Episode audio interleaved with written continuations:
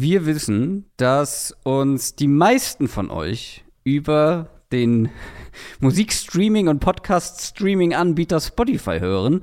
Und Spotify hat was Neues. Das, was es bei, schon, bei iTunes schon lange gibt. Und zwar Bewertungen kann man da jetzt abgeben für Podcasts.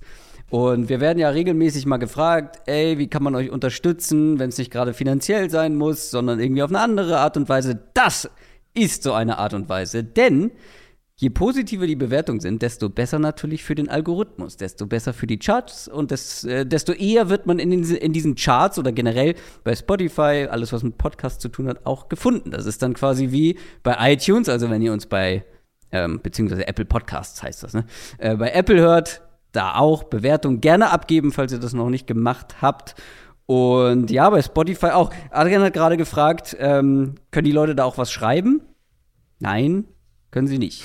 Man kann nur Sterne abgeben. Aber das der macht Digital Native, der ich bin, ja. musste erstmal fragen, wie, worum geht's? Was willst du mir eigentlich erzählen? Nutzt du eigentlich Spotify oder über, über welche Plattform hörst du deine Podcasts? Nee, nee, tatsächlich nicht. Ähm, ich, also ich habe halt, ich habe eine so eine reine Podcast-App auf dem Handy.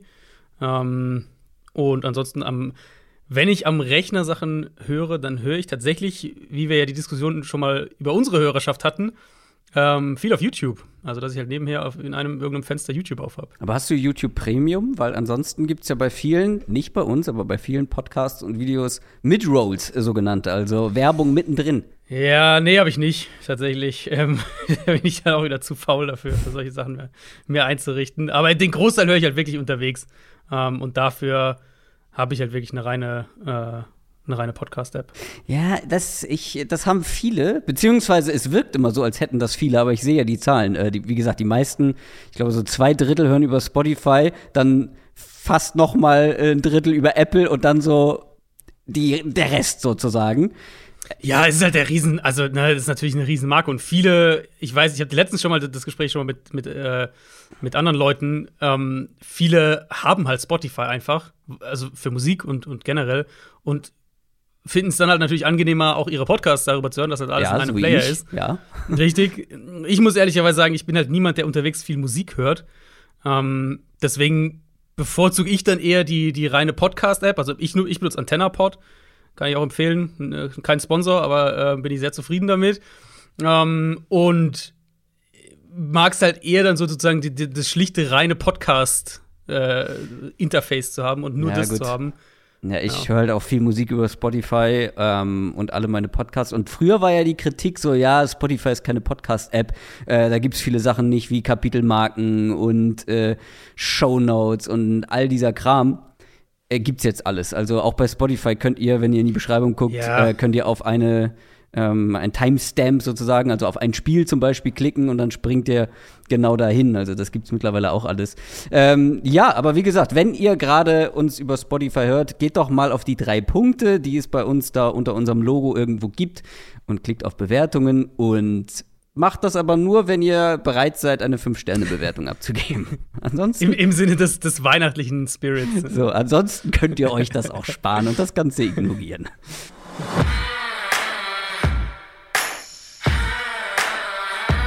Down, Set, Talk. Der Football-Podcast mit Adrian Franke und Christoph Kröger.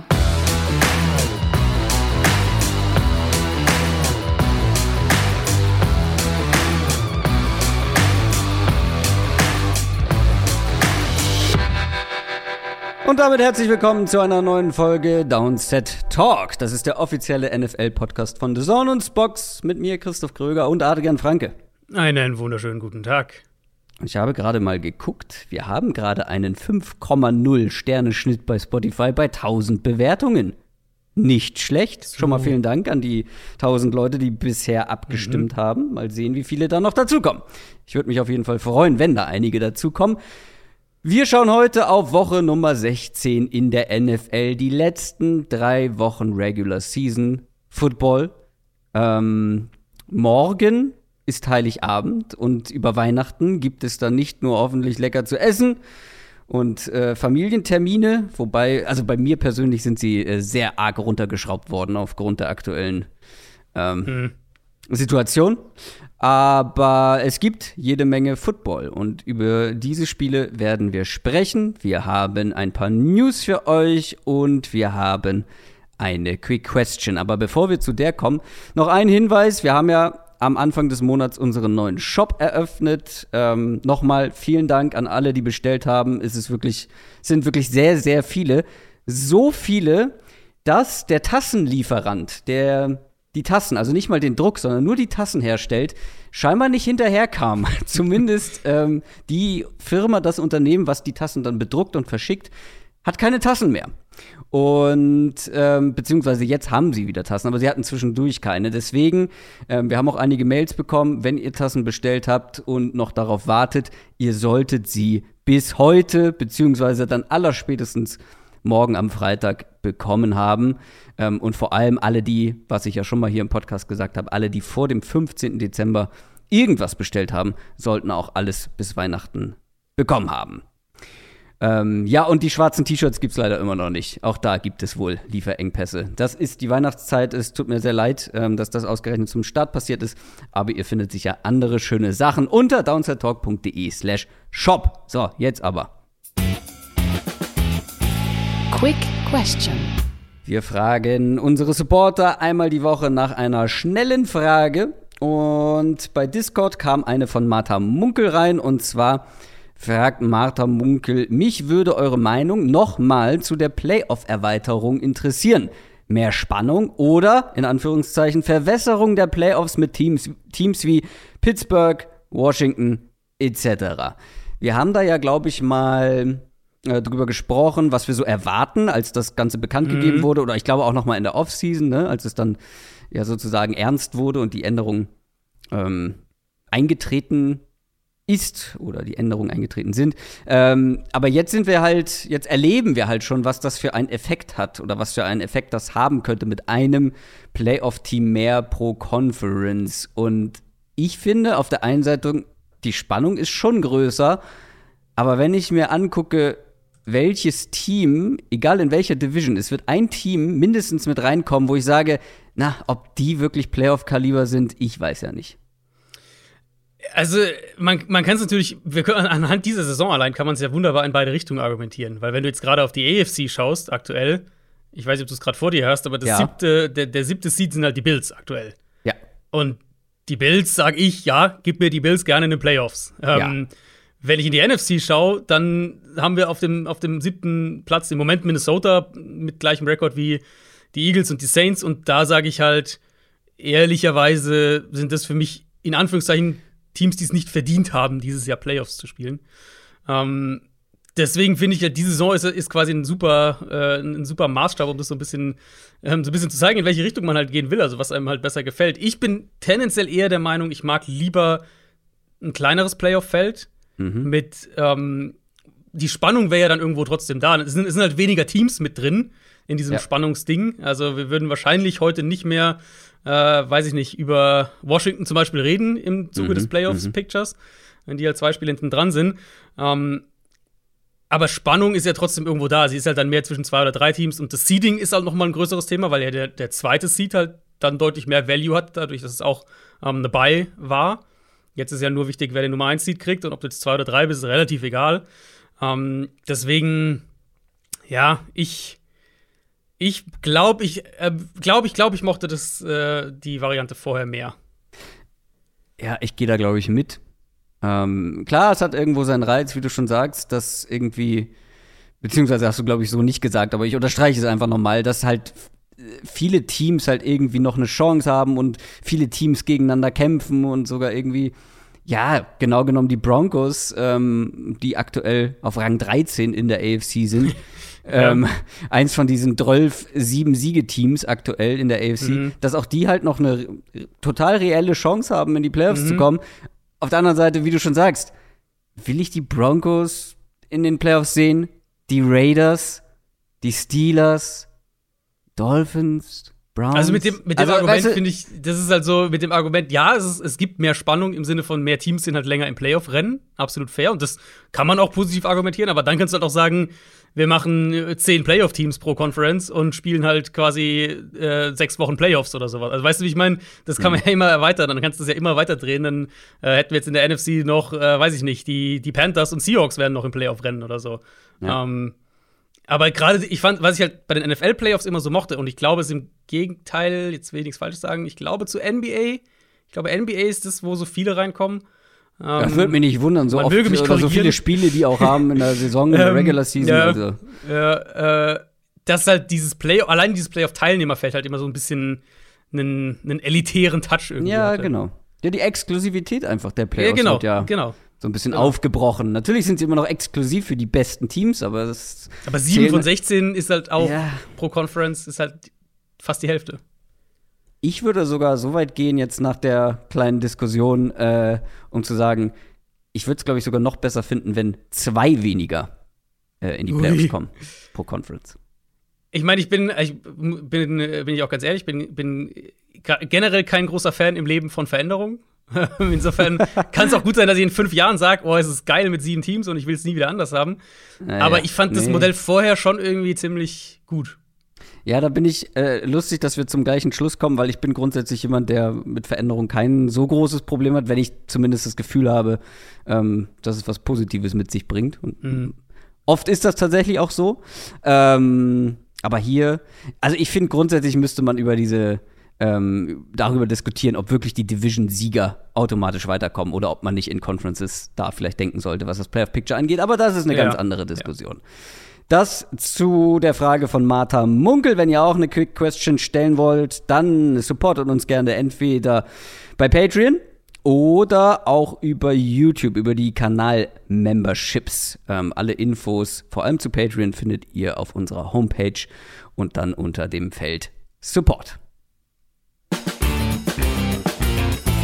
News aus der NFL. Vor genau einer Woche Donnerstag vor einer Woche, als unsere letzte Folge rausgekommen ist, wurde auch noch bekannt gegeben, dass sich die Jacksonville Jaguars von Urban Meyer trennen. War doch Donnerstag, oder? Es war so, dass wir diskutiert haben, ah, machen wir jetzt schon eine Short-Folge? Ja, genau, ja. Mhm. Dabei ist unsere Hauptfolge gerade erst rausgekommen. Wir haben uns dann dagegen entschieden, ähm, nicht eine zu machen. Wir haben eine gemacht, eine Downset Short Episode zu dem Urban Meyer Debakel bei den Jaguars haben da wirklich auch nochmal ausführlich drüber gesprochen, was da alles falsch lief, ähm, über viele seiner Fehltritte in den letzten Monaten und auch so ein bisschen über die Zukunft und den ähm, Status quo dieser Franchise. Wenn ihr das noch nicht gehört habt, holt das sehr gerne nach. Ähm, ansonsten haben wir auch schon letzte Woche drüber gesprochen. Ähm, es grassiert Corona durch die NFL. Einige Teams waren jetzt am letzten Spieltag schon sehr hart betroffen und diesen Spieltag könnten es andere Teams sein, ähm, wo es einige positive Corona-Fälle gibt. Aber es gibt nicht nur neue Corona-Fälle, sondern auch neue Corona-Regeln. Ja, indirekte Reaktion natürlich darauf. Ähm, also letzte Woche war ja dann sehr wild. Wir hatten ja in der, in der, in der unserer regulären Preview-Folge hatten wir schon das ein bisschen angesprochen, dass es eben total nach oben geht, die Zahlen da waren ja, glaube ich, noch alle, da war der, der, der Schedule quasi noch intakt, als wir die reguläre Folge aufgenommen hatten, aber als wir dann am Samstag nochmal aufgenommen haben, ähm, eben die, die Short-Folge, dann haben wir ja nochmal ein bisschen auch darüber gesprochen. Mhm. Und ich habe jetzt mal versucht, es so übersichtlich wie möglich zu halten, weil man sich da natürlich auch schnell in Details verlieren kann. Aber es sind halt ein paar Kernaspekte, die einfach jetzt anders sein werden und die, denke ich, auch eine klare Strategie zeigen, die die NFL hier fährt. Ähm, die NFL testet geimpfte Spieler jetzt nicht mehr wöchentlich, wie es bisher der Fall war. Also bisher wurde ja jeder Spieler auch, also jeder geimpfte Spieler wurde einmal die Woche getestet. Stattdessen werden geimpfte Spieler nur noch getestet, wenn sie Symptome haben, wenn sie einen Risikokontakt hatten oder eben bei einzelnen Stichprobentests. Und natürlich, du kannst dich immer freiwillig testen lassen. Ähm, das geht auch. Ungeimpfte Spieler werden wie bisher täglich getestet. Und dazu können geimpfte Spieler eben, das ist dann der andere Teil von dem Ganzen, nach einem positiven Test können schneller wieder zurückkommen. Ihr habt es vielleicht jetzt schon teilweise gemerkt, dass wir auf einmal äh, jetzt bei den Nachholspielen da, die eben wegen Corona verschoben wurden, dass wir auf einmal dann irgendwie bis zwei, drei Stunden vor, äh, vielleicht nicht ganz zwei, drei Stunden, aber so vier, fünf Stunden vor Kickoff ähm, noch Meldungen kamen, ja, der wurde jetzt doch nicht mehr aktiviert. So, das war ja vorher nicht so, ähm, weil man jetzt, solange man, also nachdem man einen positiven Test hatte, solange man keine Symptome hat, braucht man nur noch einen negativen Test und eben nicht mehr zwei mit 24 Stunden Abstand dazwischen wieder vor. Und dann darfst du wieder spielen.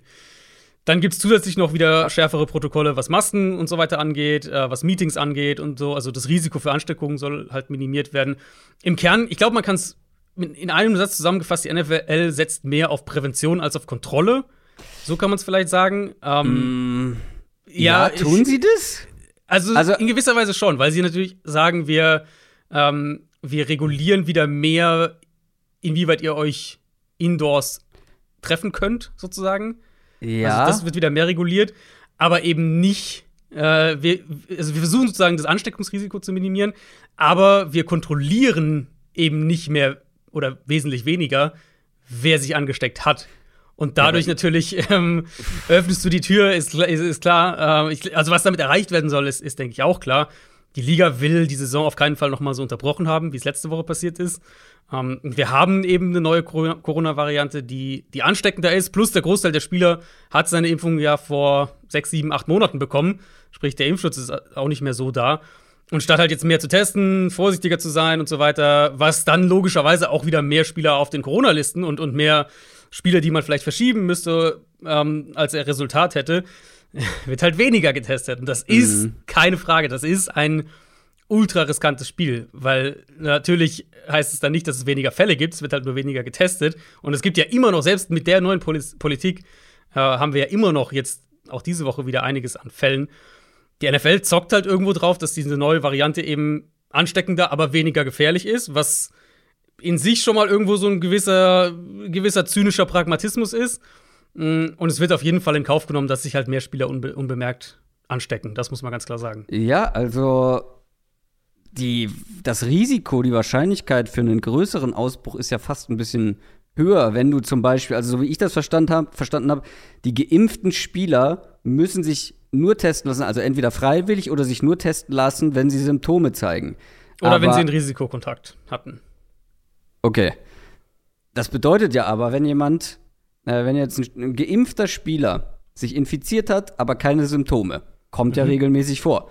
Genau. Und ganz normal weiter trainiert, weiter spielt, ist ja die, die Chance auf einen genau. großen ähm, Outburst, auf eine, auf eine, ja, eine, eine, eine, größere Ansteckungsgefahr einfach für alle anderen oder für viele andere Klar. ist ja höher als vorher. Und Aber die, die, der Gedankengang quasi ist ja dann im Prinzip, ja, also was jetzt die Liga sagen würde, wir hatten, also das war ja auch Teil dieser Argumentation, wir hatten jetzt eben auch bei diesen ganzen positiven Fällen, jetzt vergangene Woche Cleveland und, und Washington und so weiter, ähm, wir hatten sehr, sehr viele positive Fälle, fast alle unter geimpften Spielern und, fast, und der absolute Großteil davon war komplett ohne Symptome.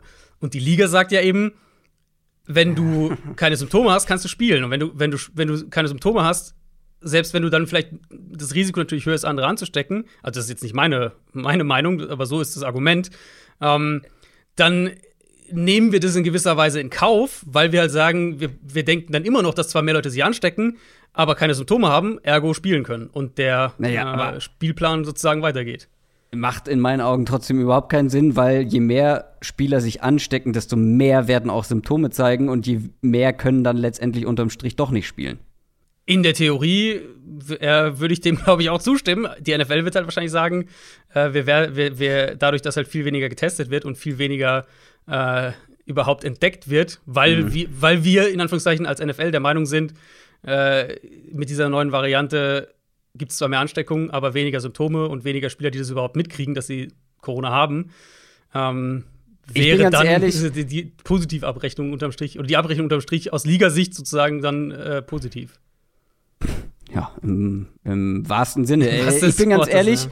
ich bin ganz ehrlich, ich finde es grob fahrlässig, wie da mit der Gesundheit von den Spielern ja. umgegangen wird.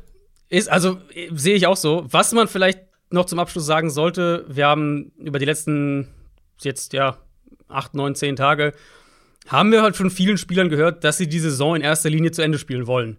Und dass sie halt auch, dass auch ja. viele Spieler dafür sind, diese Testprotokolle zu lockern. Ähm, ja. Ich fand da den, die Art und Weise, wie der Spielerverband die NFLPA umgeschwenkt hat, fand ich sehr krass, die ja eine klare Linie eigentlich hatte. So, wir wollen eigentlich, dass alle geimpften Spieler täglich getestet werden. Also geimpfte Spieler täglich getestet werden.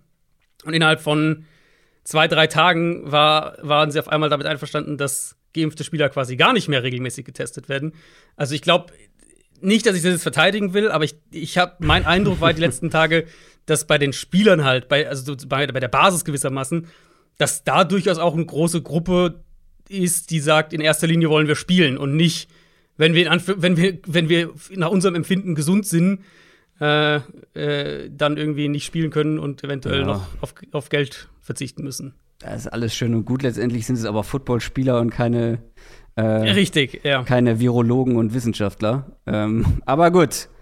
Ähm, ja, sollen sie machen. Sollen sie machen. Ich bin froh, wenn nichts verschoben oder ausfällt oder äh, verschoben wird oder ja, irgendwie Spiele abgesagt werden oder auch Spieler ausfallen. Alles schön und gut, trotzdem habe ich so meine Bedenken.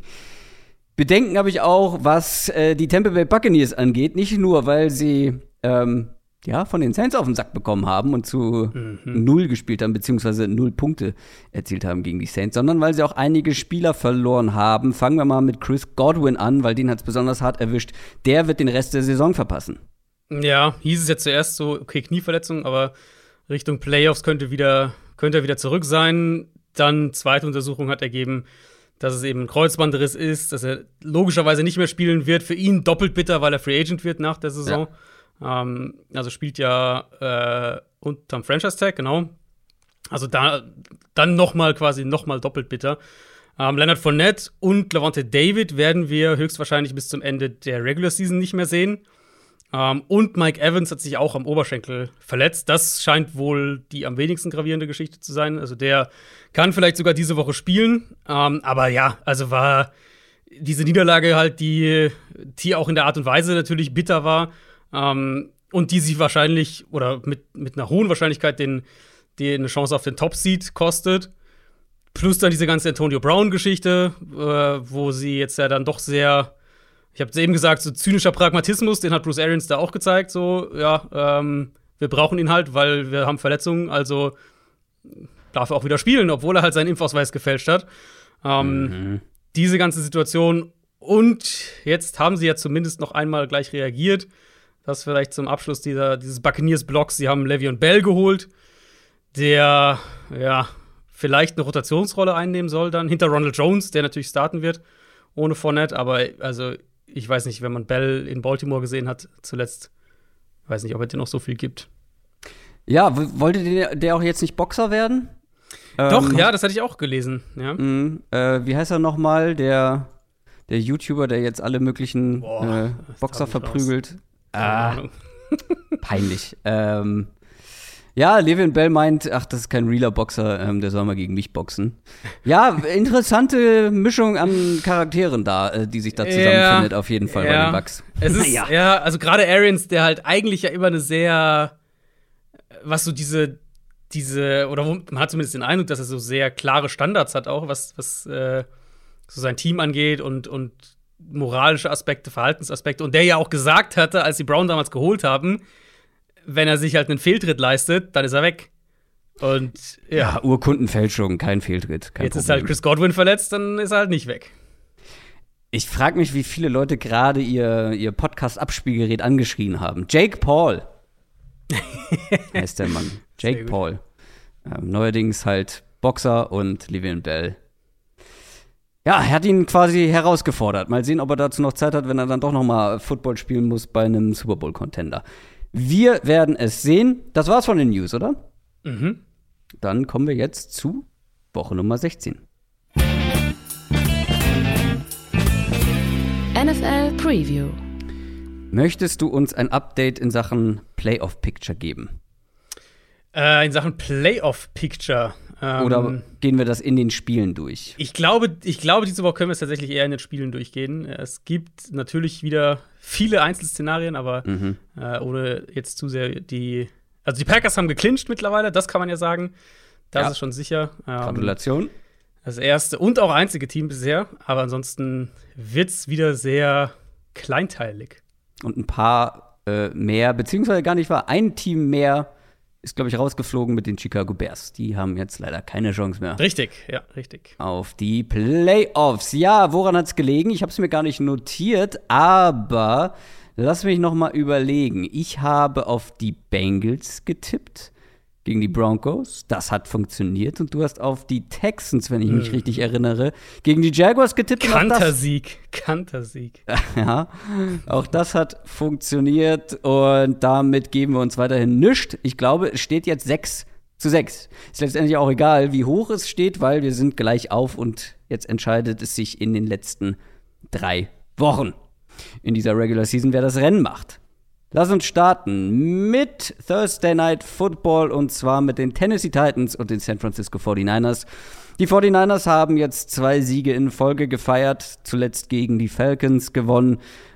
Der Rekord 8 und 6 und die Titans, die haben auch drei der letzten, nee, Moment, was heißt auch? Die haben drei der letzten vier Spiele verloren und zum Beispiel auch jetzt ganz kürzlich erst gegen die Steelers der Rekord 9 und 5. Äh, die Titans haben natürlich einen erheblichen Rückschlag dadurch erlitten. Weil jetzt muss man wieder nach unten gucken. Mit 9 und 5, ähm, da hat man die Colts dann plötzlich doch wieder im Nacken. Trotzdem gibt man den Titans eine 80-prozentige Chance auf die Playoffs. Die 49ers aber, auf die sie jetzt treffen, die sind momentan das formstärkere Team und die Titans ähm, haben weiterhin Verletzungssorgen. Julio Jones war dann wieder angeschlagen. Mhm. Ist noch fraglich, ob er spielen kann. Äh, weiter hat man auch Turnover-Sorgen. Die Offense sieht nicht gut aus und vor allem nachdem Julio Jones dann raus war, war sie quasi nicht funktionsfähig. Ich mache mir wirklich Sorgen um die, um die Titans, gerade was die Offense angeht. Ich weiß, man hat noch alles in der Hand und man hat einen machbaren Schedule, jetzt mal von den 49ers abgesehen, ähm, aber ähm, trotzdem mache ich mir Sorgen. Ähm, auch wenn man jetzt halt auf, also lass uns mal erst über die Titans ähm, Offense weiterhin sprechen, mhm. die man, die treffen jetzt auch die 49ers Defense die ist ja nicht gerade unschlagbar. Also so ein bisschen Licht und Schatten, finde ich. Die, die Front ist das Licht und die Secondary mehr oder weniger Schatten. Ähm, aber trotzdem, also Julio ist eine Game-Time-Decision. AJ Brown könnte vielleicht zurückkommen. Da bin ich persönlich jetzt noch skeptisch mit der kurzen Woche. Ja. Aber ohne beide sehe ich hier nicht wirklich eine Chance für die Titans, da den Ball gut zu bewegen. Ja, äh, also hier ist schon mal ein äh, ein potenzielles äh, Clinching-Szenario, über das wir letzte Woche auch gesprochen hatten für Tennessee. Ja. Das ist halt, das schrumpft das immer mehr schon zusammen. Seit zwei Wochen? Ja, genau, das schrumpft immer mehr zusammen. Ja. Ähm, die ja die Division gewinnen können, ähm, weil sie den Tiebreaker gegen die Colts gewonnen haben. Sprich, also es ist nur noch ein Spiel mittlerweile Vorsprung, aber eben plus der Tiebreaker, also eigentlich zwei. Falls die Titans gewinnen, äh, diese Woche und Indianapolis verliert, dann hätte Tennessee die Division gewonnen. Ähm, aber ja, bin ich bei dir. Also ich habe das am Montagabend auch getweetet, nachdem ich das Spiel gegen, gegen Pittsburgh, was übrigens ein ein groteskes Spiel war, äh, also was mhm. offensiven Football angeht, auf beiden Seiten. Ähm, mein Take zu Tennessee ist im Moment ganz simpel, dass wenn du dauernd Skillplayer hast, also diejenigen, die halt den Ball idealerweise auch häufig in der Hand haben, aus der äh, aus der zweiten und aus der dritten und teilweise aus der vierten Reihe und du dauernd halt auf diese Leute zurückgreifen musst, dann steigt auch das Potenzial für, nenn's wie du willst, absurde, dumme, vermeidbare Turnover. Ähm, und genau das haben wir gegen Pittsburgh ja auch wieder gesehen. Da waren ein paar echt krumme Dinger mit dabei, die wahrscheinlich nicht passieren, wenn Derek Brown, äh, Derrick Henry, AJ Brown und, und Julio Jones seine Optionen 1 bis 3 sind. Ähm, Brown, du hast gesagt, er könnte zurückkommen. Sie haben, ihn, sie haben das Fenster quasi geöffnet. Er war ja auf Injured Reserve. Also sie haben dieses Drei-Wochen-Fenster geöffnet. Muss erstmal nichts heißen, aber gibt zumindest die Chance, dass er spielen kann am Donnerstag. Ähm, ja, Julio bleibt einfach nicht fit, wieder Oberschenkel. Und dann bist du halt im Passspiel einfach extrem limitiert mit den ganzen kurzen Pässen und, und der Hoffnung, dass halt irgendwie halt eben dann wieder einer deiner Nummer 4, 5 Receiver irgendwie ein, zwei tiefe Bälle fängt. Ähm, Passblocking mhm. bleibt auch echt ein Thema. Und dann, wenn wir jetzt mal das mehr noch aufs Matchup anwenden, ein elementarer Teil in diesem, diesem Niners Hoch- oder Aufschwung oder wie auch immer man es nennen will, ist halt auch die Defensive Front. Da können sie mittlerweile ja. echt wieder Spiele dominieren, was, wo sie teilweise echt Probleme hatten in, zwischendurch in der Saison. Ähm, haben wir gegen Atlanta auch sehr eindrucksvoll gesehen und, und so ein bisschen befürchte ich das aus Titans Sicht hier auch. Ja, wir haben es eindrucksvoll aber auch gesehen, finde ich, dass die Secondary, je länger das Feld quasi war, also mit länger meine ich auch wirklich ähm, die Entfernung zur Endzone, je länger das Feld war, desto wackeliger war die Secondary und je, je kürzer es wurde, desto mehr konnte die Front noch Impact haben. Ja. Wie viele, wie viele Goal-Line-Stops hatten sie in dem Spiel? Ja, das, viele, war schon, ja. das war schon auf, auffällig, dass ähm, wenn die Falcons halt wirklich keine Tiefe hatten, ähm, dass dann die Front quasi das Ruder übernommen hat. Mhm. Ja, aber ich finde die Secondary, wenn einer von den beiden und ganz vielleicht ja sogar beide, also Julio und AJ Brown, spielen könnten, dann wird es schwierig für die Secondary. Aber wie du schon sagst, die Front wird da ordentlich, ordentlich Trouble machen. Ja, erwarte ich auch. Und vor allem, das ist ja dann immer die Frage, wenn die, solange Tennessee halt in seinem, in seinem Rhythmus spielen kann und den Ball laufen können, was sie auch gegen Pittsburgh teilweise wieder gut konnten, mm, und, und ins Play-Action-Passspiel geht und das alles so einigermaßen im Rhythmus ist, okay. Aber wenn du halt in Zweiter und Zehn bist oder in Dritter und Acht und Tannehill mehr ins Dropback-Passing-Game gehen muss, dann werden halt umso mehr die Defizite in der Pass-Protection deutlich. Und das, das wäre halt so ein Spiel vom Matchup her, wo ich mir vorstellen könnte, dass die Niners das sehr gut für sich ja. ausnutzen können. Ja, du musst dir halt vorstellen, was die an, an Qualität, an Skill verloren haben schon, ne? Mit, allein ja, mit AJ ja. Brown und Derrick Henry. Das ersetzt du halt einfach nicht ähm, so einfach. Ja, die 49ers Offense ich meine, wir können uns jede Woche wiederholen, wenn die nicht irgendwie einen kompletten Aussetzer hat, wie zum Beispiel gegen die Seahawks, oder Leute fehlen, verletzungsbedingt, dann läuft's. Mehr oder weniger auch hier im wahrsten Sinne des Wortes. mit Kittel, mit Debo Samuel, mit irgendwem im Backfield, ähm, dann kann diese Offense einfach sehr gut aussehen. Und die Titans sind ja ein bisschen ähnlich wie die 49ers Defense. Mhm, mhm, äh, die Front eigentlich richtig gut, aber die Secondary auch nicht so sattelfest da hinten. Aber vor allem haben die Titans Qualitäten gegen den Run. Haben ja. über die ganze Saison schon sehr wenig zugelassen insgesamt, stellen sich da sehr gut an. Und glaubst du, dass die Titans tatsächlich so gut sind, was die Laufverteidigung angeht, dass sie den 49ers so ein bisschen aufzwingen können, dass sie Jimmy Garoppolo durch die Luft schlagen muss? Ein Stück weit. Also ich erwarte kein Spiel, in dem jetzt San Francisco irgendwie offensiv, weiß nicht, 30 Punkte macht oder so. Ich glaube, die, die Titans Defense kann das schon ein bisschen mh, mm, minimieren, sage ich jetzt mal, den Schaden, weil sie haben, also sie haben schon auf jeden Fall Qualitäten. Line of Scrimmage, klar, aber ja auch zum Beispiel mit dem Safety-Duo, auch da haben sie ja echt, ja. echt gute Spieler. Da bin ich zum Beispiel gespannt, wie sie die äh, äh Hooker und Bayard, wie sie die einsetzen, um einen George Kittle zu verteidigen. Sie haben Linebacker mit einer gewissen Reichweite, jetzt horizontal gedacht, also die, die das Feld horizontal gut covern können. Ähm, vielleicht können die da auch ein bisschen einen Impact haben gegen San Francisco, wo die Niners ja sehr gerne auch angreifen das Problem halt mit dieser Niners Offense aus Defense-Sicht ist immer, ähm, dass sie in sich sehr schlüssig funktioniert. Und solange Garoppolo den Ball gut verteilt und die Fehler einigermaßen runterhält, ist es ein super unangenehmes Team. Und das erwarte ich hier halt dann auch wieder. Und ich denke, ja, dass Tennessee schon ein bisschen Druck auf Garoppolo machen kann, gerade über diese rechte Seite der Line, ähm, was dann auch zum einen oder anderen Fehler führen kann. Wir wissen alle, diese, na, diese zwei, ein, zwei, drei üblen Dinger, die hat Garoppolo in seinem Spiel und die können auch jede Woche kommen.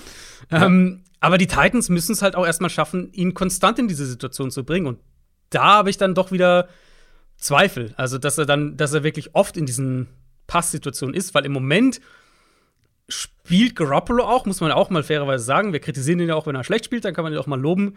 Er spielt halt wieder an diesem, am oberen Ende von diesem High-End Game Manager Spektrum irgendwie. Also er ist sozusagen wieder auf der, in der besten Version innerhalb dieser Offense. Und dann läuft halt diese Offense auch total rund. Ja. Und äh, da, ja, da, da habe ich dann schon ein bisschen Sorgen. Also, wie gesagt, ich glaube nicht, dass die Niners hier jetzt irgendwie 30 Punkte machen. Ähm, aber so wie es im Moment funktioniert, mit den Playmakern, mit der Art und Weise, wie sie sie einsetzen, mit der Art und Weise, wie Garoppolo halt wirklich diesen Game Manager spielt, und das meine ich jetzt überhaupt nicht negativer gemeint, aber er halt die Offense so umsetzt, wie sie halt, äh, wie Shanahan sie aufzeichnet, gewissermaßen, da wird's wahrscheinlich für Tennessee auch schwer sein, die, äh, ja, die jetzt irgendwie auf, weiß nicht, 14 Punkte zu halten. Also das sehe ich halt nicht. Und dann ist eben die Frage, wenn sie sagen wir mal 24 machen, ob, ob die Titans da mitgehen können. Es ist halt mal wieder ein äh, Primetime-Spiel für die Titans, ne? Also, das ist auch wieder richtig, ja. Äh, ja, es, ich bin da grundsätzlich bei dir. Man darf aber halt nie so ein äh, Stinkerspiel von Garoppolo ausschließen komplett. Das kann er mhm. immer mal wieder drin haben, aber ich finde, wenn er seine zwei X-Faktoren in der Offense hat, mit Samuel und Kittel, dann sind die halt diese kompletten Stinkerspiele. Stinker klingt auch ganz komisch, aber die Amerikaner sagen Stinker. Ja, ich dachte, ja, die, deutsche, ja. die deutsche Übersetzung muss Stinker sein. äh, so ein Stinkerspiel ähm, ja, die Wahrscheinlichkeit dafür ist einfach deutlich geringer, wenn diese beiden Spieler spielen. Ist so mein Gefühl. Und ja. ähm, die 49ers sind auch auswärts mit dreieinhalb Punkten favorisiert bei den Buchmachern. Ich sehe einfach, also ich glaube, die Titans haben, wie wir jetzt auch besprochen haben, ganz gute Matchups. Ähm, vor allem ähm, mit der Defense, aber ich sehe die einfach dieses Spiel nicht gewinnen und das vor allem nicht ohne einen ihrer Top-Receiver und vielleicht sogar ohne beide. Also das sehe ich einfach nicht, dass die offensiv mhm. genug punkten können. Also wenn, dann brauchen sie beide. Wenn, wenn Brown nicht spielt oder falls Julio jetzt doch wieder länger fehlt oder diese Woche fehlt, ja. Also gerade gerade AJ Brown. Wenn AJ Brown fit ist und zurück ist, dann würde ich sogar sagen, dann, dann, haben sie eine, dann haben sie eine Chance, offensiv da mitzugehen, weil dass die Niners in der Secondary angreifbar sind, mhm. ähm, das, glaube ich, wissen wir alle. Aber also es, es, müsste schon der, der Faktor, die Titans irgendwie sind halt, äh, sind, sind, sind Underdog in Primetime und Garoppolo hat vielleicht ein mieses Spiel. Es müsste irgendwie alles zusammenkommen. Und AJ Brown kann spielen. Es müsste irgendwie alles passen. Also die Niners sind für mich schon zu Recht der Favorit und ich denke auch, dass sie das gewinnen, so in der in so einer 24-20 Richtung, irgendwas in der Ecke. 20 Punkte von den Titans. Hm. Ja. Würde doch. ich etwas tiefer gehen. Ist halt die Frage, also. Ich meine, 17. Das Ding ist ja immer mit den, mit den Titans im Moment ähm, gefühlt, wiederholen wir uns doch, glaube ich, oft, aber sie bewegen ja den Ball. Sie haben halt irgendwelche dämlichen Turnover, die dann halt ihre Drives kaputt machen. Aber eigentlich, das Team müsste eigentlich mehr punkten, als es im Moment macht. Kommen wir zum Samstag, denn auch diese Woche gibt es zwei Samstagsspiele, beziehungsweise letzte Woche war das der Plan, am Ende aber nicht die Realität. Äh, wir fangen an um 22.30 Uhr deutscher Zeit, Green Bay Packers gegen Cleveland Browns. Die Packers haben knapp die Ravens geschlagen, stehen jetzt 11 und 3 nach drei Siegen in Folge. Die Browns stehen 7 und 7, nachdem sie mit einem B-Team sozusagen gegen die Raiders verloren haben. Ähm, ja, ich, ich möchte es eigentlich gar nicht sagen, aber ich glaube, wir müssen uns so langsam von den Browns mehr oder weniger verabschieden, weil ich könnte mir vorstellen, dass das Raiders-Spiel einfach der Genickbruch war. Mhm. Ähm, so bitter es ist, mit der Mannschaft und den ganzen Ausfällen dann gegen so eine Raiders-Truppe zu verlieren. Es ist doppelt bitter. Aber jetzt ähm, der, der Schedule, Packers super schwer, Steelers immer unangenehm, Bengals auch nicht gerade ohne. Alle stehen, also vor allem Steelers und Bengals stehen natürlich in der Division äh, vor den Browns. Das ist alles nicht unmöglich, aber mh, mm, es wird schwer. 17% Chance ähm, gibt man den Browns auf die Playoffs. Und die Liste der Ausfälle ist ja nach wie vor endlos lang. Da müssen wir jetzt mal gucken, ja. wer da rechtzeitig wer da, zurückkommen genau. kann. Ähm, ich glaube schon, dass da einige, gerade die irgendwie nur Close Contact waren und so weiter, noch zurückkommen könnten. Gerade jetzt auch, wie du schon gesagt hast, mit den neuen Regularien. Aber trotzdem wissen wir es einfach nicht. Ähm, ich glaube allerdings, dass, wenn wir auf die Offense gucken und man da einigermaßen in Bestbesetzung antreten kann, ähm, glaube ich, es, sieht es gar nicht so schlecht aus, aber lass uns mit der anderen Seite anfangen, weil die Packers Offense, selbst in Bestbesetzung der Browns, glaube ich, wird man hier Probleme bekommen. Ähm, das ist so schwer, die wirklich über 60 Minuten zu stoppen. Ich weiß nicht, ob es dir auch so geht. Ich habe ähnlich wie letztes Jahr bei der Packers Offense wieder das Gefühl, äh, eigentlich müsste da noch mehr gehen. Da müsste noch mehr kommen. Die sehen eigentlich so gut aus. Ähm, aber gefühlt verschenken sie manche Drives. Trotzdem über 60 Minuten, über vier Viertel diese Packers-Defense irgendwie in Schach halten zu können, mhm. ist unglaublich schwer und ich glaube, es ist fast irrelevant, in welcher Besetzung da die Browns auflaufen, oder? Ja, ich habe das am Sonntag getweetet und am Montag auch ein bisschen drüber geschrieben in meinen, in meinen Takeaways zum, ähm, zum Spieltag. Die Packers in meinen Augen haben den höchsten Floor im Moment, weil es mhm. für mich aktuell, wenn ich jetzt so auf Units gucke und auf Schemes schaue und so weiter, offensiv wie defensiv gibt es im Moment nichts, dem ich mehr vertraue als Green Bay's Quick Game. Und diese Vielzahl an Screens, an RPOs und schnelle Slants und Jet Sweeps und natürlich auch das Run Game, das sie damit kombinieren, das ist wahnsinnig effektiv, weil sie vielleicht den besten Quick Passer oder also dieses Jahr ziemlich sicher den, den besten Quick Passer in der NFL haben. Mit Rogers natürlich auch einen, einen Elite Wide Receiver, der schnell Separation kreieren kann, den sie auch viel dann in, in den Slot ziehen und, und schnell auch diese, diese schnellen Slants auch laufen lassen. Ähm, aber eben auch, weil Matt LaFleur diese Art, Offense zu spielen, wirklich lebt und, und verinnerlicht und das halt super umsetzt. Und deswegen, ähm, oder das ist ein maßgeblicher Grund für mich auch, warum sie diese ganzen O-Line-Ausfälle, die sie ja immer wieder hatten und auch immer noch haben, also Bakhtiari ist ja auch nach wie vor nicht zurück und Elton Jenkins fehlt und so weiter, ähm, warum sie die so gut kompensieren konnten. Weil sie eben, klar wäre die Offense noch besser, wenn sie jetzt ihre dominante Line hätten, ähm, aber sie können halt ihre, ihre Art Football zu spielen, können sie halt auch aufziehen ohne dass sie jetzt irgendwie eine Top 5 Line haben. Und klar, die Browns in der Theorie haben ihre Stärken in der Defensive Line, aber also zum einen hier auch Corona noch ein Thema natürlich. Eben ähm, Clowney ist auf der Liste, Tech McKinley hat sich verletzt und wird den Rest der Saison verpassen. Miles Garrett ist auch angeschlagen. Ähm, aber selbst wenn wir jetzt mal sagen, sie haben Garrett und Clowney, weiß ich halt gar nicht, wie sehr das hier ins Gewicht fällt, einfach weil wegen der Art und Weise, wie Green Bay spielt. Ähm, und Browns haben auch eine gute Secondary an sich. Vielleicht können sie auch die, die Big Plays einigermaßen limitieren. Ähm, also, dass, dass Green Bay vielleicht weniger da so die Shot Plays hat, weil das Scantling, um, de, um in, im Thema zu bleiben, ähm, könnte ja auch ausfallen, ist auch auf der Corona-Liste, also der, der vertikale Receiver quasi dieser Offense. Aber ich sehe eben wirklich die Gefahr, dass die Packers die so in diesem ganzen Underneath, Quick Game und alles, was dazugehört, dass sie sie da auseinandernehmen. Weil da mhm. sehe ich halt auch sowieso schon die größte Schwäche in der Browns Defense, sowohl jetzt strukturell gedacht als auch individuell.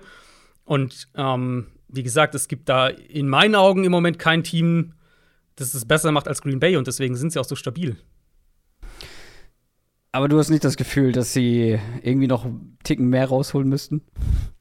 Ähm, ich finde, sie spielen es halt sehr Matchup-abhängig teilweise. Und dann würde ich halt auch sagen, sie haben halt einfach, also ich glaube, sie spielen es vorsichtiger, weil sie halt die Line nicht haben. Ich glaube, wenn okay, sie ihre ja, Line hätten, ja. dann würden sie es auch anders ja, spielen. Ähm, aber im Moment, und da, also es ist halt auch eine, ne, das klingt jetzt so, hier, sie werfen den Ball viel kurz, aber das ist eine enorme Qualität. Und wenn wir gucken, wie andere Teams, die dieses Jahr schon High-Powered Offenses hatten und in der Theorie auch noch haben könnten, Dallas beispielsweise, ähm, Arizona auch, die Rams auch, wie die halt manchmal Probleme haben, den Ball zu bewegen. Mhm. Und das ist halt bei, bei, bei, Green Bay einfach nicht so. Du meintest jetzt aber gerade, du traust nichts mehr als diesem Quick Game offensiv und defensiv. Du traust der Defense der Packers? Nein, nein, also ich traue sozusagen keiner Offense- oder Defense-Unit ah, in irgendeiner Art und Weise okay. mehr als, genau. Ja, ja. Ähm, missverstanden, weil die Defense der Packers ja. ist schlagbar. Ja. Ähm, hat wir haben sie ähm, mit Season haben wir sie echt gelobt, dass sie auch gerade mit den Verletzten oder ohne die Verletzten, vielmehr gesagt, ähm, wirklich so gut performen. Aber die haben erheblich nachgelassen in den letzten Wochen, ist so mein Eindruck. Die gerade letzte Woche dann auch hinten raus gegen die Ravens, das wirkt sehr weich. Und mit weich meine mhm. ich dann auch vor allem gegen den Run kriegt man nicht so richtig Zugriff. Der Pass Rush war nicht da und das gegen eine relativ schwache Ravens O-Line nicht so richtig Impact gehabt. Ich sehe schon Chancen für die Browns, den Ball mhm. zu belegen, äh, zu bewegen. Also wenn die ein paar Leute zurückbekommen, äh, ich gucke da auf O-Line, ich gucke da mhm. auf Landry, dann natürlich, wenn das Passspiel besser läuft, öffnet es Räume für Chubb. Ich sehe schon ein Szenario, wo die Browns wieder richtig gut laufen können und die Packers dann auch damit ja ordentlich mürben, äh, zermürben, Zeit von der Uhr nehmen und dadurch dann auch ein paar Punkte machen können, oder? Ja, ja, also du hast gesagt, wir wissen es einfach nicht genau, wer zurückkommt. Aber rein ja. vom Timeframe, vom Schedule her, kann man, glaube ich, davon ausgehen, dass, äh, dass Baker Mayfield, Jarvis Landry, Austin Hooper und Jedrick Wills zurückkommen. Das wäre jetzt meine Prognose einfach. Also, ne, jetzt geht damit nicht, nicht, nicht hausieren, aber das ist, glaube ich, eine faire, eine faire Prognose. Vielleicht ja sogar auch Kareem Hunt. Ähm, und ja die, die du ist. eben genannt hast, sind, kann man glaube ich so sagen, die besten und wichtigsten Spieler in dieser ganzen Offense. Und die haben alle gefehlt und Richtig. wenn die alle zurückkommen, ist ja. schon ein Upgrade. Genau. Ähm, dann sollten sie auf jeden Fall den Ball am Boden bewegen können. Weil die Diskussion ist ja im Prinzip ähnlich wie, wie auf der anderen Seite. Die beiden spielen ja auch jetzt von der Grund, vom Grundscheme her nicht total unterschiedliche Defenses. Ähm, und Green Bay, da haben wir ja auch einige Male drüber gesprochen. Ja, die, die spielen halt eine Art Defense, wie sie den Impact vom vom Passspiel limitieren können, gerade auch was die, was, was Wide Receiver angeht, wie sie ihren Cornerbacks gut helfen können. Aber ja. irgendwo, du hast ja immer noch nur elf Spieler und irgendwo, musst du ja, irgendwo müssen die Spieler herkommen. Und bei den Packers war es dann halt häufig, dass sie am, äh, dass sie am Boden und im Kurzpassspiel, also auch da eben sozusagen anfällig sind. Und das haben wir ja gesehen jetzt gegen, äh, gegen Baltimore. Das war ja eben wirklich die, die laufen den Ball, Tyler Huntley verteilt den Ball schnell, kurz. Und dann gehen sie halt in Play-Action und kriegen da die Shotplays raus oder versuchen da die Shotplays zu bekommen. Ähm, die beiden Touchdown-Pässe waren ja auch bei per Play-Action von Tyler Huntley. Und das ist für mich schon immer noch so der Weg, glaube ich, wie du Green Bay am meisten ärgern kannst auf der Seite des Balls. Um, ähm, für Cleveland, wenn sie, wenn sie die alle zurückhaben, wäre es ja in der Theorie eine, eine Offense, die das, die das ähnlich spielen will, wie Baltimore das gemacht hat, aber mit viel höherer individueller Qualität als das, was bei den Ravens da noch übrig ist. Ja. Ähm, insofern finde ich, ist es jetzt schon nicht total absurd zu sagen, die Browns machen da irgendwie 27, 30 Punkte. Also, das würde mich jetzt nicht schocken.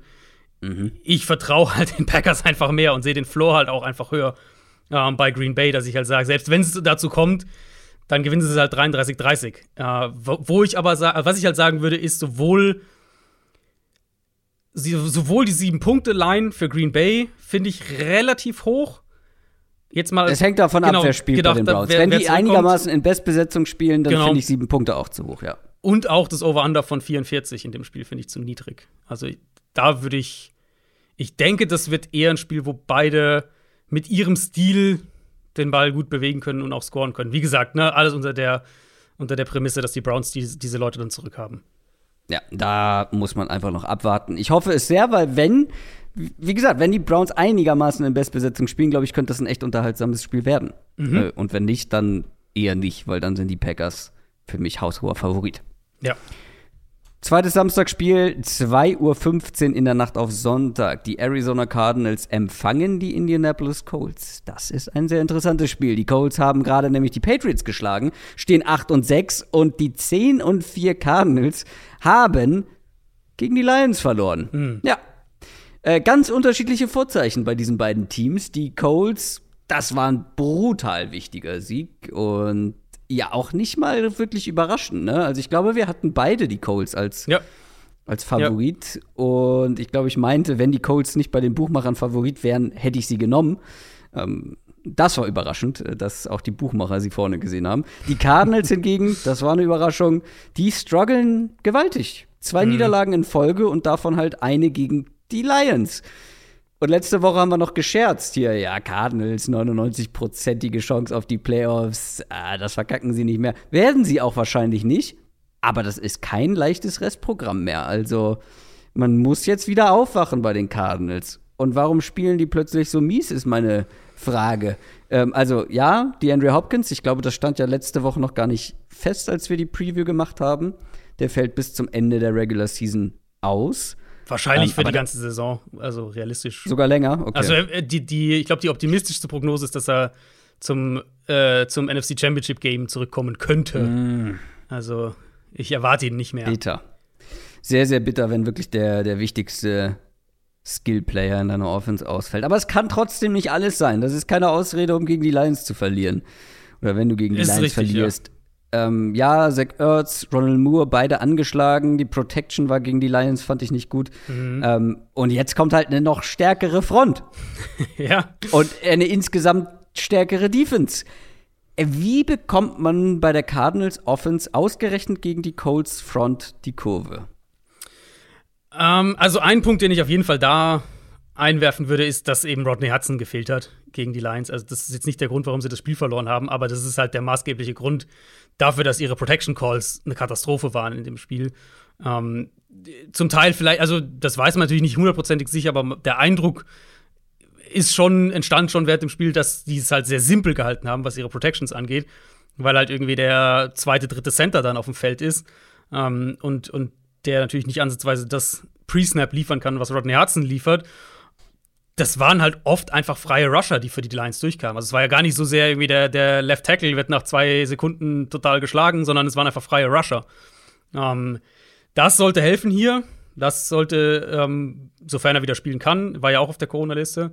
Also deswegen hat er nicht gespielt. Das sollte auf jeden Fall helfen gegen die Colts, die ja auch gut darin sind, dich vielleicht mal mit einem mit Safety oder Slot Corner Blitz oder sowas zu überraschen. Ähm, sollte Arizona auch mehr Stabilität geben, auch gerade im Run Game das war halt auch so ein Ding gegen Detroit, dass sie den Ball quasi gar nicht durch die Mitte bewegen konnten am Boden, sondern halt alles schnell, Quick Game, Screens, alles nur kurz irgendwie versucht haben und, und, und mit Runs nach außen. Ja, aber das ist doch gegen die Colts auch nicht das beste Mittel.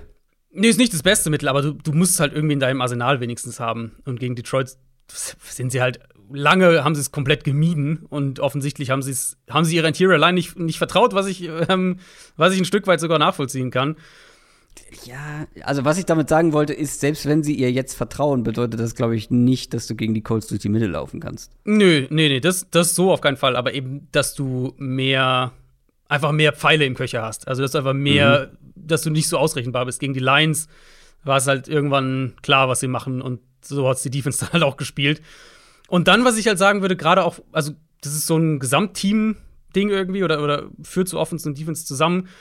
Ähm, das Problem oder ein Problem für Arizona sehe ich hier ähnlich wie gegen die Lions dann, nur halt gegen ein deutlich stärkeres Team, dass du offensiv schnell vielleicht in einem Loch bist, irgendwie mit 13-3 hinten liegst oder sowas und gegen eine Defense, die halt dann eh mit dem Foreman Rush deine O-Line Probleme bereiten kann, die sowieso mit, ihren, mit ihrer Zone Coverage drauf aus ist, die Big Plays wegzunehmen und, und die wenige gravierende Fehler jetzt macht, die Coles Defense, mhm. ähm, dass du halt gegen so eine Defense dann einen enormen Druck hast, offensiv Punkte zu machen. Und ohne Hopkins fehlt Arizona einfach der Spieler, der so ein Spiel mal aufbrechen kann und, und so eine Defense vielleicht auch mal irgendwo zwingen kann, sich umzustellen. Deswegen ist Arizona dann offensiv da echt limitiert und, und um den ganzen Knoten so ein bisschen zusammenzuführen, ähm, gegen halt Teams, die auf der anderen Seite den Ball gut laufen können. Was wäre, hatte ich ja in der Preview sogar gesagt, dass ich die Gefahr auf jeden Fall sehe, dass die Lions den Ball laufen können. Äh, hier natürlich mhm. noch umso mehr gegen die Colts. Ja. Ähm, das Problem halt ist halt dann wirklich für Arizona, du hast eine Run-Defense, die vor allem dann seit der Verletzung von J.J. Watt eine Katastrophe ist. Was nicht so schwer ins Gewicht gefallen ist, solange die Offense halt jede Woche 30 gemacht hat. Und wenn die Offense halt 30 Punkte macht, dann gehen Gegner irgendwann vom Run-Game weg oder du kannst es defensiv viel aggressiver spielen, kannst mehr auf diese Turnover aus sein. Ähm, das, hat, das, das hat halt super funktioniert für Arizona, die ersten ja, 10, 8, 9, 10 Spiele. Ähm, aber an dem Punkt sind sie halt jetzt aktuell nicht mehr. Und deswegen, dadurch, dass die Offense nicht mehr auf diesem High-End-Level spielt, muss halt die Defense sozusagen mehr, also kann die Defense nicht mehr diese, diese Aggressivität umsetzen, mit der sie gepunktet haben in den ersten mhm. Wochen der Saison, sondern muss halt eher Runs bei First Down stoppen, Runs bei Second Down stoppen, das kurze Play-Action-Passspiel stoppen. Und das sieht halt, das ist nicht die Stärke aktuell von der Defense. Dafür, dafür fehlt auch ein Stück weit irgendwo, auch auf der Seite des Balls, noch Qualität in der Line. Ja, jetzt hast du ja schon beide Seiten abgedeckt, aber ich hätte dich natürlich auf dieses Mismatch angesprochen. Wir haben auf der einen Seite eins der laufstärksten Teams der Liga mhm. und auf der anderen Seite eins, eine der laufschwächsten Verteidigungen. Ähm, also, weil das Ding mit den Colts ist ja und der Colts Offense, ich finde schon, dass die gerade an ihrem Ceiling mhm. kratzen, an ihrem Ceiling mhm. spielen, mhm. am oberen Maximum. Und das ist gar nicht negativ gemeint, weil ich meine, wir haben es ja auch in der Offseason oft gesagt, du bist oder du wirst mit dieser Offense limitiert sein mit den Spielern, die du da zur Verfügung hast. Mit dem Qualitätsmangel auf Receiver, mit Carson Wentz als Quarterback, wie er nun mal ist. Und ich finde, aktuell holen sie da das meiste raus. Wentz spielt seit ein paar Wochen stark. Und dann halt gerade mit dem Laufspiel, mit dem Run-Blocking, mit, mit Jonathan äh, Taylor natürlich. Ja, auch, also fast ja, so ein bisschen wie, wie, wie Browns gegen Packers. Ja, ich kann ja. schon erwarten, dass die Colts hier wirklich diese Defense richtig plattwalzen, ja, plattlaufen. Absolut. Ich finde, die, der, die beiden Teams gegeneinander gestellt haben, bieten auch super zwei Seiten so ein bisschen von, äh, von einer Idee sozusagen, wo Teams stehen können. Die Cardinals in meinen Augen sind halt zu einem Ceiling in der Lage, das die Colts nicht haben.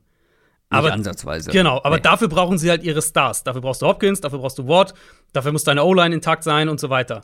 Ähm, wenn halt da einzelne, also das ist halt viel fragiler, wenn da einzelne Teile rausfallen, Hopkins mhm. fehlt, Watt fehlt, dann kannst du halt viel mehr in so einen Keller fallen.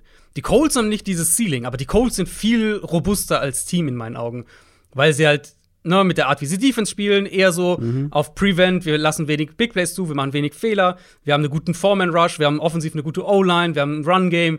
Das ist alles mehr so auf Sicherheit jetzt aus. Das ist gar nicht wertend gemeint, aber halt mehr so auf, auf einen sicheren Stil ausgelegt.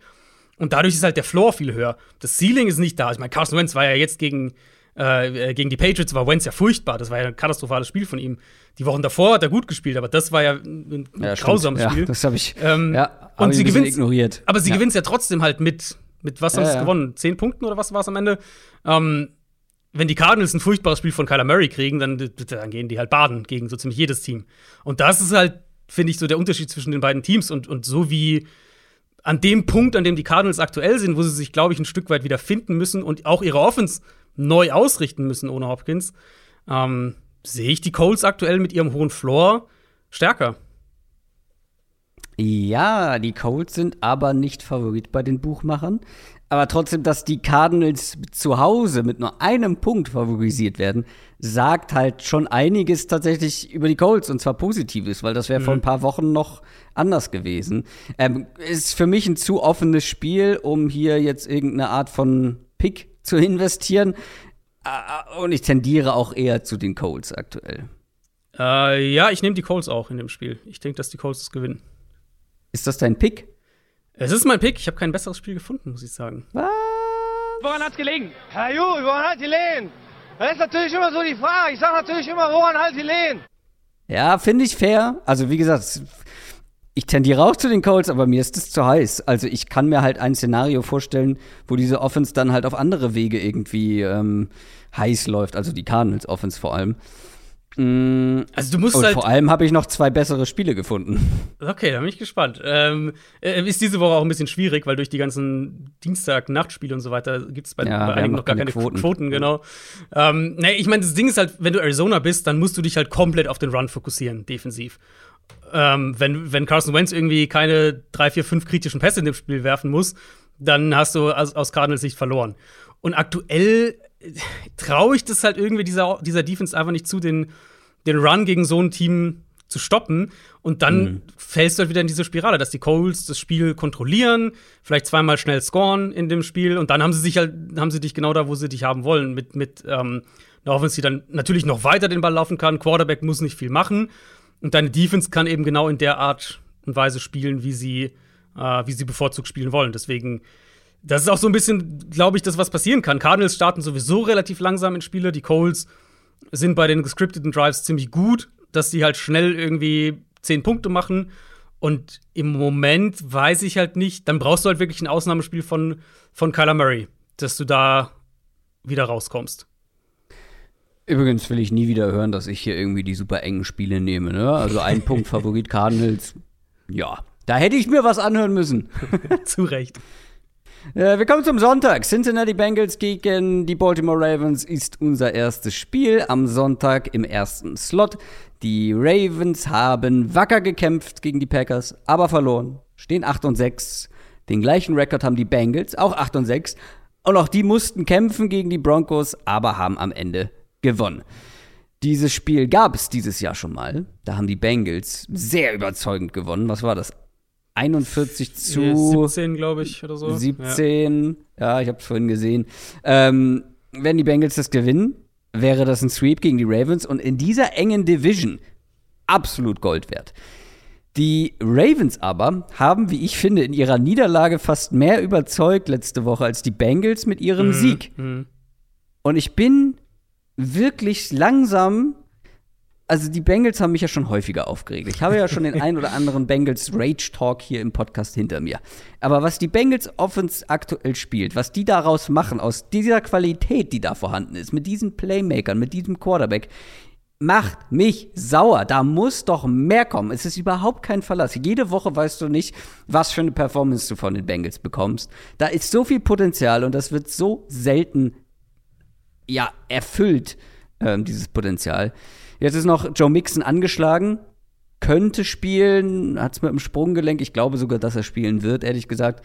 Ähm, und ja, also du wirst gegen diese ausgedünnte Ravens-Defense, wirst du hm. Mismatches zuhauf haben mit deinen Leuten. Aber das sagen wir fast jede Woche. Gut, die Broncos-Defense ist unangenehm. Ähm, die Ravens-Defense sollte, sollte leichter zu bespielen sein.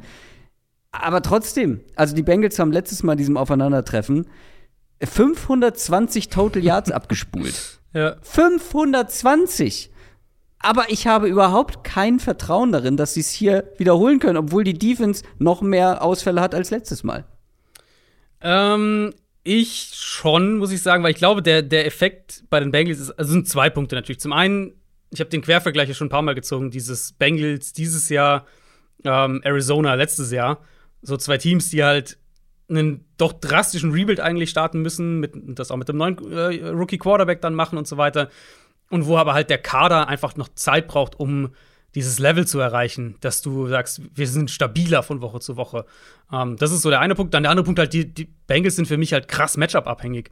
Letzte Woche das Spiel war, äh, war ja gegen Denver, wo sie halt den Ball nicht mit den, mit den Shotplays bewegen können und dann halt viel, viel größere Probleme kriegen, wenn der Gegner ihnen die Big Plays wegnimmt und du an der Line of Scrimmage verlierst. Und auf einmal hast, kriegst du halt irgendwie den Ball nicht mehr gescheit bewegt und puntest dauernd und ähm, kommst nicht so richtig vom Fleck. Hier, also, das war ja so das Paradebeispiel dafür, dieses erste Spiel zwischen den beiden. Was halt passieren kann, wenn du defensiv aggressiv spielen willst, aber der Gegner halt echt drei gute Receiver hat. Und, und Ravens haben das mhm. eben versucht und die Bengals mit, mit Higgins, mit Chase, auch mit Boyd haben sie auseinandergenommen. Chase alleine hat ja 200 Yards in dem Spiel, äh, in, in, dem Spiel gegen ja. die Ravens. Und ich meine, die Ravens sind halt mittlerweile bei, weiß nicht, Cornerback Nummer 5 oder so angekommen oder Nummer 6. Und das hat man ja auch gegen die Packers dann teilweise schon gesehen, hatten wir ja auch letzte Woche ein bisschen schon drüber gesprochen, dass wir jetzt nicht unbedingt erwarten, dass Baltimore jetzt defensiv komplett eine 180-Grad-Drehung hinlegt und, und komplett anderen Football spielt. Von dem her, da sollte es eigentlich mehr als genug Ge Gelegenheiten für Burrow und das Passspiel geben.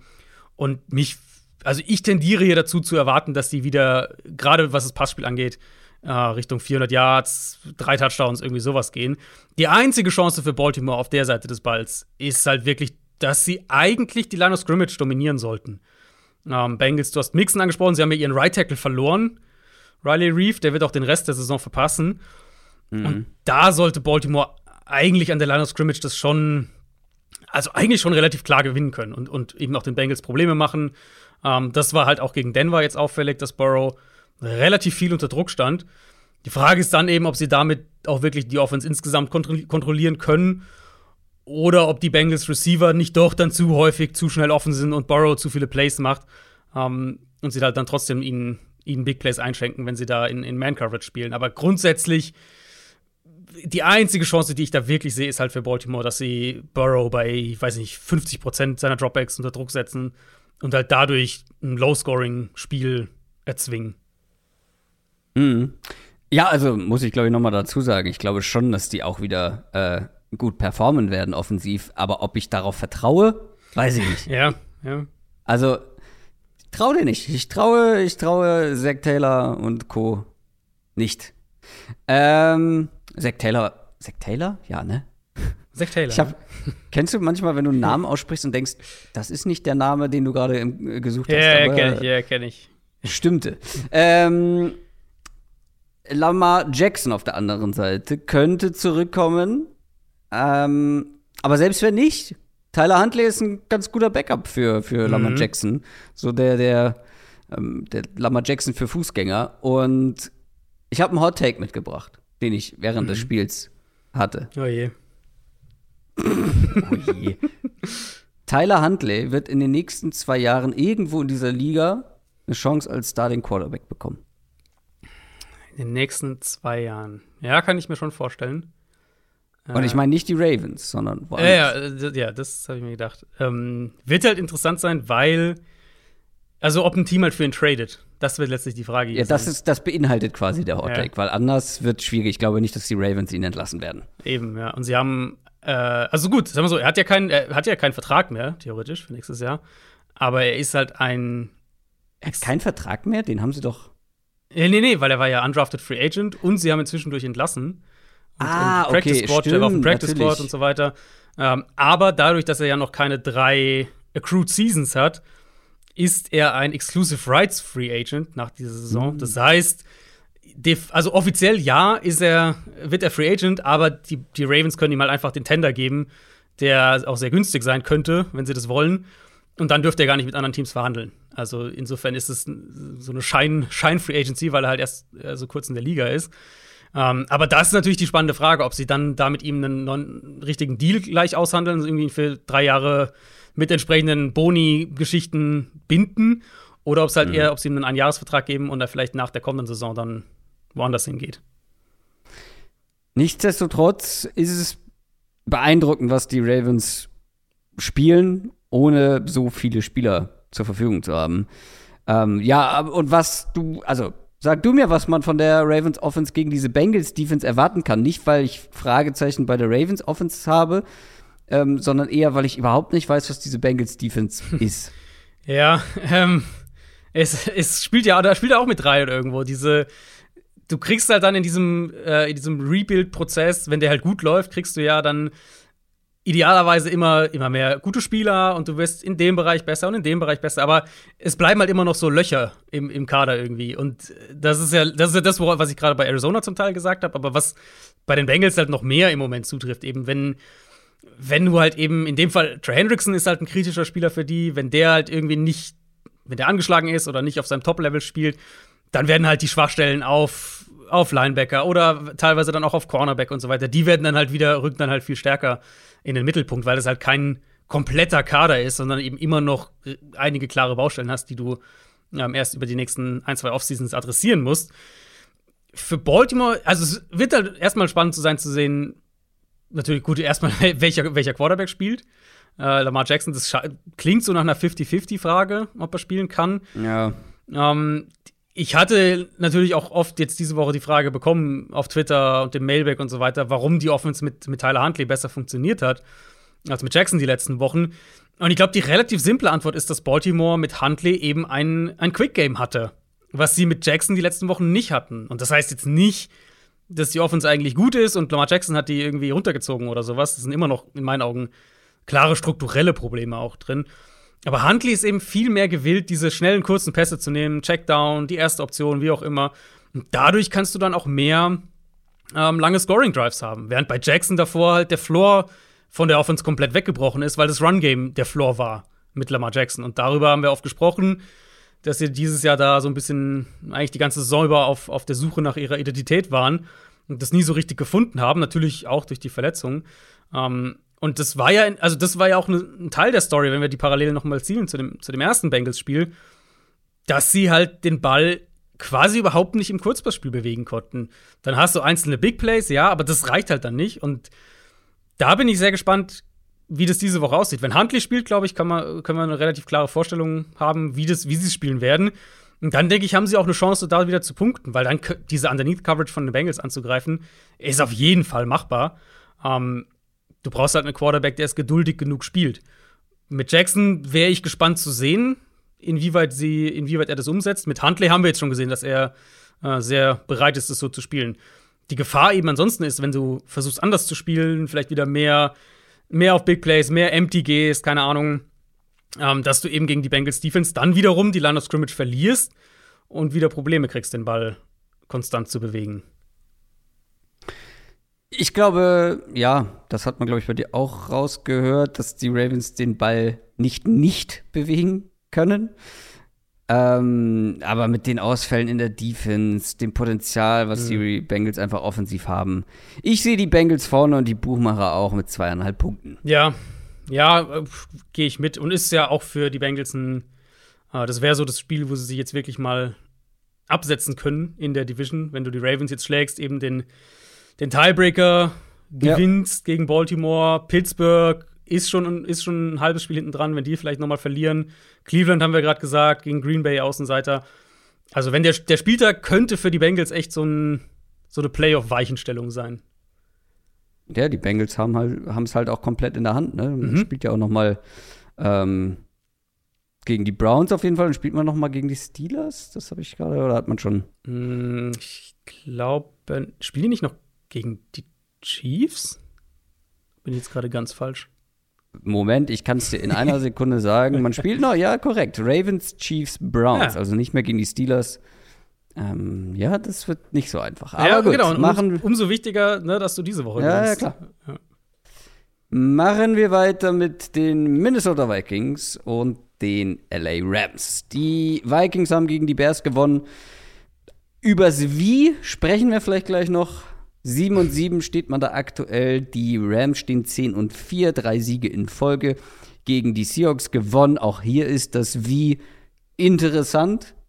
Äh, beide Teams haben eine Wildcard aktuell, die Rams auch so gut wie sicher. Äh, mit einem Sieg, glaube ich, können sie das Ganze sogar clinchen. Ne? Ähm, die Vikings, alles andere als sicher in den Playoffs. 31% gibt man denen. Aber lass uns erstmal über die Rams sprechen. Ähm, und die Offense der Rams, das war nämlich zäh, mhm. konservativ, teilweise schockierend bieder für eine Sean McVay Offense, wie ich finde. Ähm, und ich habe danach viel gelesen über oder ähm, auf Social Media über die Rams Offense, über Stafford. Ich muss aber zugeben, ich mache mir relativ wenig Sorgen um diese Offense. Klar, das sah nicht gut aus, nicht so gut, wie man das vielleicht erwartet, auch nicht so gut, wie es sein könnte. Kann ich vielleicht gleich noch was zu sagen? Ähm, aber jetzt vor allem in Bezug auf das Spiel gegen die Vikings mache ich mir da insgesamt weniger Sorgen. Bei dir, glaube ich, sieht es etwas anders aus, oder? Ähm, ja und nein. Also ich mache mir immer noch ein bisschen Sorgen, was passiert, wenn, wenn, wenn das Spiel in, in Staffords Hände gezwungen wird. Also wenn sie wirklich jetzt einen Rückstand aufholen müssen oder also ne, da reden wir jetzt schon Richtung Playoffs gedacht. Du hast auch völlig recht, wenn sie gewinnen, sind sie in den Playoffs. Ähm, übrigens auch, äh, auch die Cardinals, das haben wir vorhin, glaube ich, nicht gesagt. Da gilt nach wie vor, wenn sie gewinnen, wenn sie ein Spiel noch gewinnen, sind sie sicher drin. Ähm, Rams eben jetzt das gleiche Spiel.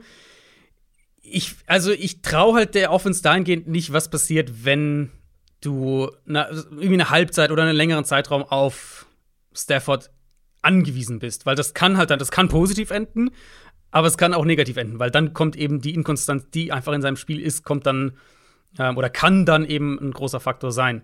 Und jetzt das Spiel, ich war, also was, was du wahrscheinlich so als Bieder wahrgenommen hast, ich habe das am Mittwoch auch getweetet mit ein paar, ein paar Videobeispielen, was sie gegen Seattle gemacht haben. In meinen Augen war das zumindest in ordentlichen Teilen wirklich halt die Jared Goff-Offense, die sie gespielt haben. Äh, also, du hast das Zone-Run-Game, dann gehst du daraus in das kurze Play-Action-Pass-Spiel, hast ein paar schnelle Underneath-Crosser, wo der Quarterback den Ball sicher und, und zu einem klaren Read loswerden kann. Und dann, was sie halt bekommen haben in dem Spiel, und das, wenn man es jetzt positiv auslegt, ist das halt dann der Unterschied zu, zu Jared Goff. Sie kriegen halt dann irgendwie so zwei, drei Big Plays von Stafford. Ne? Dieses eine lange Third Down, ähm, der zweite Touchdown zu Cooper Cup. Und die reichen dann, um so ein Spiel am Ende zu gewinnen. Aber jetzt ohne Seahawks-Fans zu nahe treten zu wollen, aber das ist ja nicht der Maßstab, an dem du die Rams messen willst. Deswegen sage ich halt so ein bisschen in beide Richtungen. Ist jetzt nicht so, dass ich mir Sorgen mache, die Rams Offense ist irgendwie eine Katastrophe. Aber ich finde es halt die. Oder ich so, ich finde, die Probleme kann man klar benennen. Das ist halt zum einen wenn das Spiel zu sehr davon abhängt, dass Stafford gut spielt, dann kann es, glaube ich, Probleme, mhm. dann kann es problematisch werden. Zweiter Punkt ist so für mich die Offensive Line. Da hatten sie jetzt auch wieder gegen, gegen Seattle, fand ich, doch immer wieder Probleme. Hatten wir ja, ja auch äh, die letzten Wochen ein, zwei Mal angesprochen, dass sie da immer wieder mal gewackelt haben. Vielleicht kann Minnesota da auch ein bisschen anknüpfen. Ähm, haben sie ja gegen, gegen Chicago auch ganz gut gemacht. Und dann musst du halt aus Vikings Sicht eben um diesen Effekt zu erzwingen, den ich jetzt gerade beschrieben habe, dann musst du eben darauf hoffen, dass du mit deiner mit deinen Coverage-Spielern in der Mitte, also auch Eric Kendricks gerade, Harrison Smith, Slot Corner, Alexander, ähm, dass sie da eben gegen das, also vor allem gegen Cooper Cup, aber grundsätzlich gegen, gegen das, was die Rams da machen wollen, dass sie das gut verteidigt kriegen. Und dann traue ich ihnen halt einigermaßen zu, dass sie einen, einen Gameplan entwerfen, ähm, wo sie vielleicht den Run ganz gut stoppen, weil das kann diese Front, glaube ich, immer noch einigermaßen. Mm, und du dann versuchst halt das Spiel mehr in, in Staffords Hände zu zwingen. Und zwar nicht eben, Stafford wirft den Ball bei First Down für vier Yards und bei Second Down für fünf Yards und dann laufen sie ihn bei Dritter und eins zum neuen First Down, sondern halt wirklich, Stafford muss 10, 12 Würfe einfach machen in dem Spiel. Und ich glaube, das ja, ist das, wo du hinkommen willst als Stevens.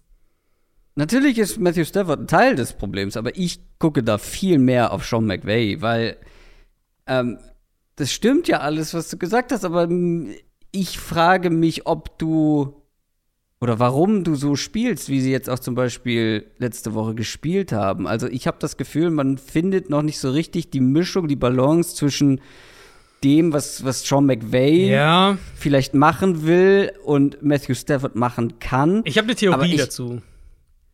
Aber ganz kurz noch. Yeah. Matthew Stafford ist nicht schuld daran, dass man bei First und Second Down ständig in die Mitte läuft, mm. in eine mhm. Wand läuft. Oder, auch in dem Spiel letzte Woche passiert, bei Dritter und Zehn einen Run in die Mitte callt. Das ist nicht mm. die mhm. Schuld von Matthew Stafford. Mm. Das hat er sich nicht ausgedacht. Und dann finde ich dazu noch, dass man, ähm, also Cooper Cup, finde ich, übernimmt ja jetzt ähm, fast ein bisschen diese Woods-Rolle, teilweise zumindest. Auch mal mit, äh, keine Ahnung, ich glaube, war sogar im Backfield manchmal mhm. äh, Pre-Snap zu finden.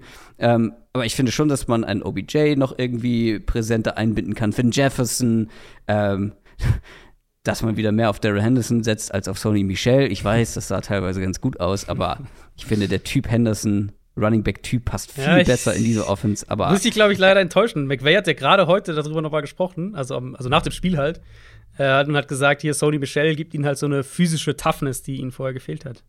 Ja, ah! Wo? Habe ich nicht gesehen, dass der sich da durch die, durch die Reihen gewalzt hat. Mit seiner physischen Toughness. Gib mir Speed. Gib mir, gib mir einen, ein Gap und äh, Breakaway Speed von Daryl Henderson. Aber okay. Aber trotzdem, das, was ich jetzt aufgezählt habe, das ist nicht die Schuld von Matthew Stafford. Und klar, hat er auch wieder ein, zwei schlechte Würfe, die Interception wild und so. Aber also ich gucke da mehr auf denjenigen, der da die Plays callt und die, die Offense designt. Ich glaube, du hast schon eine, eine Sache ganz richtig gesagt, die, die, an die ich vielleicht einfach anknüpfen würde. Ähm, sie suchen irgendwie noch so ein bisschen den richtigen Mittelweg.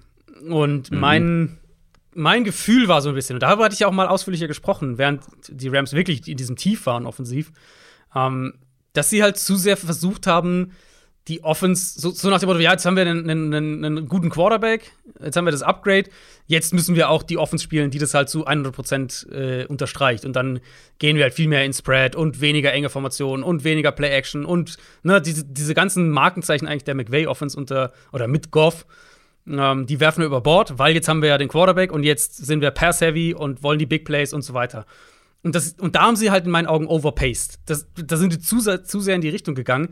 Weil Stafford ist ein guter Quarterback, aber er ist nicht so gut, sage ich jetzt mal ganz klar. Er ist halt, er ist ein guter Quarterback, aber wenn du das Spiel konstant ihn zwingst, in seine Hände zu legen und ihn zwingst, das ganze Spiel über mit einer hohen, ja, mit einer hohen Konstanz, aber auch mit einer, mit einer, äh, mit der Risikobereitschaft und so weiter, also alles sozusagen auf einem hohen Level zu spielen, das wirst du nicht kriegen. Das kriegst du vielleicht mal für ein Spiel oder zwei, aber das wirst, das, wenn das deine Identität ist als Offense mit Stafford, dann wirst du irgendwann gegen eine Wand rennen.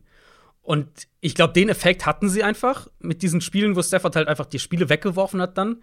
Ähm, und jetzt versuchen sie halt so die Mischung zu finden. Und das war ja gegen, ähm, gegen Arizona teilweise auch schon so. Und das war jetzt dann gegen, äh, also gegen Seattle fand ich es halt jetzt sehr auffällig. Deswegen habe ich da so einen kleinen, äh, so ein paar Sachen auf Twitter auch dazu gepostet dass es halt in Teilen mich wirklich einfach an die Goff-Offense erinnert hat. Und jetzt versucht McVay, vielleicht, vielleicht wird er jetzt gerade das Pendel zu sehr in die andere Richtung.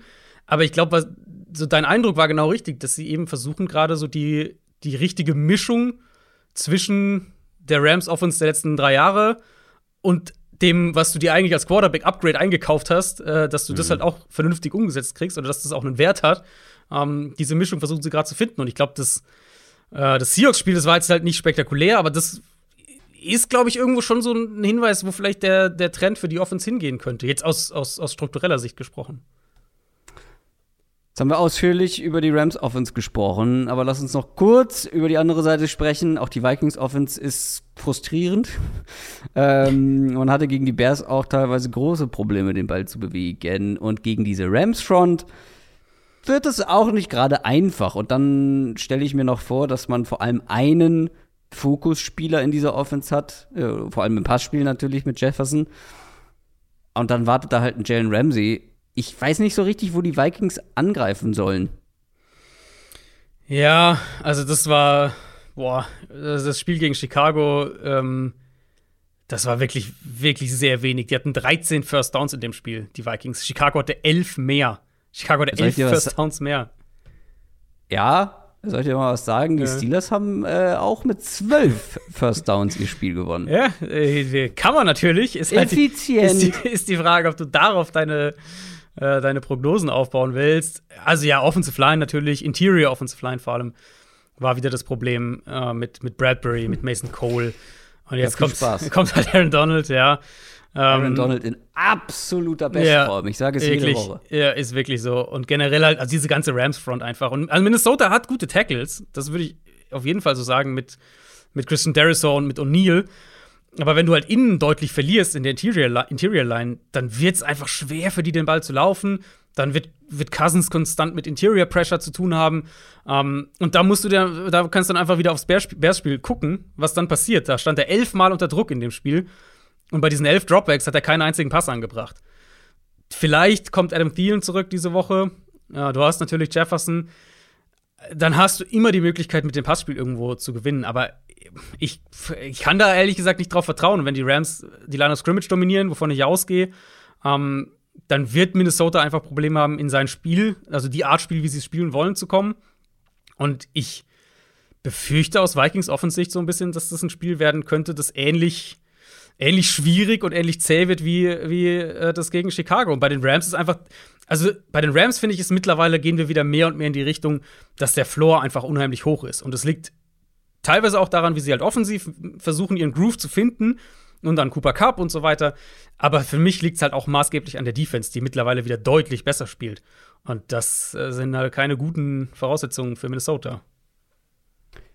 Da gibt es auch keine Quote, weil die Rams erst am Dienstag gespielt haben. Mhm. Für mich sind die Rams aber ganz klarer Favorit. Für dich auch? Äh, ja. Ich, also ganz klar, ich glaube, dafür traue ich dann wiederum der Rams Offense noch nicht genug.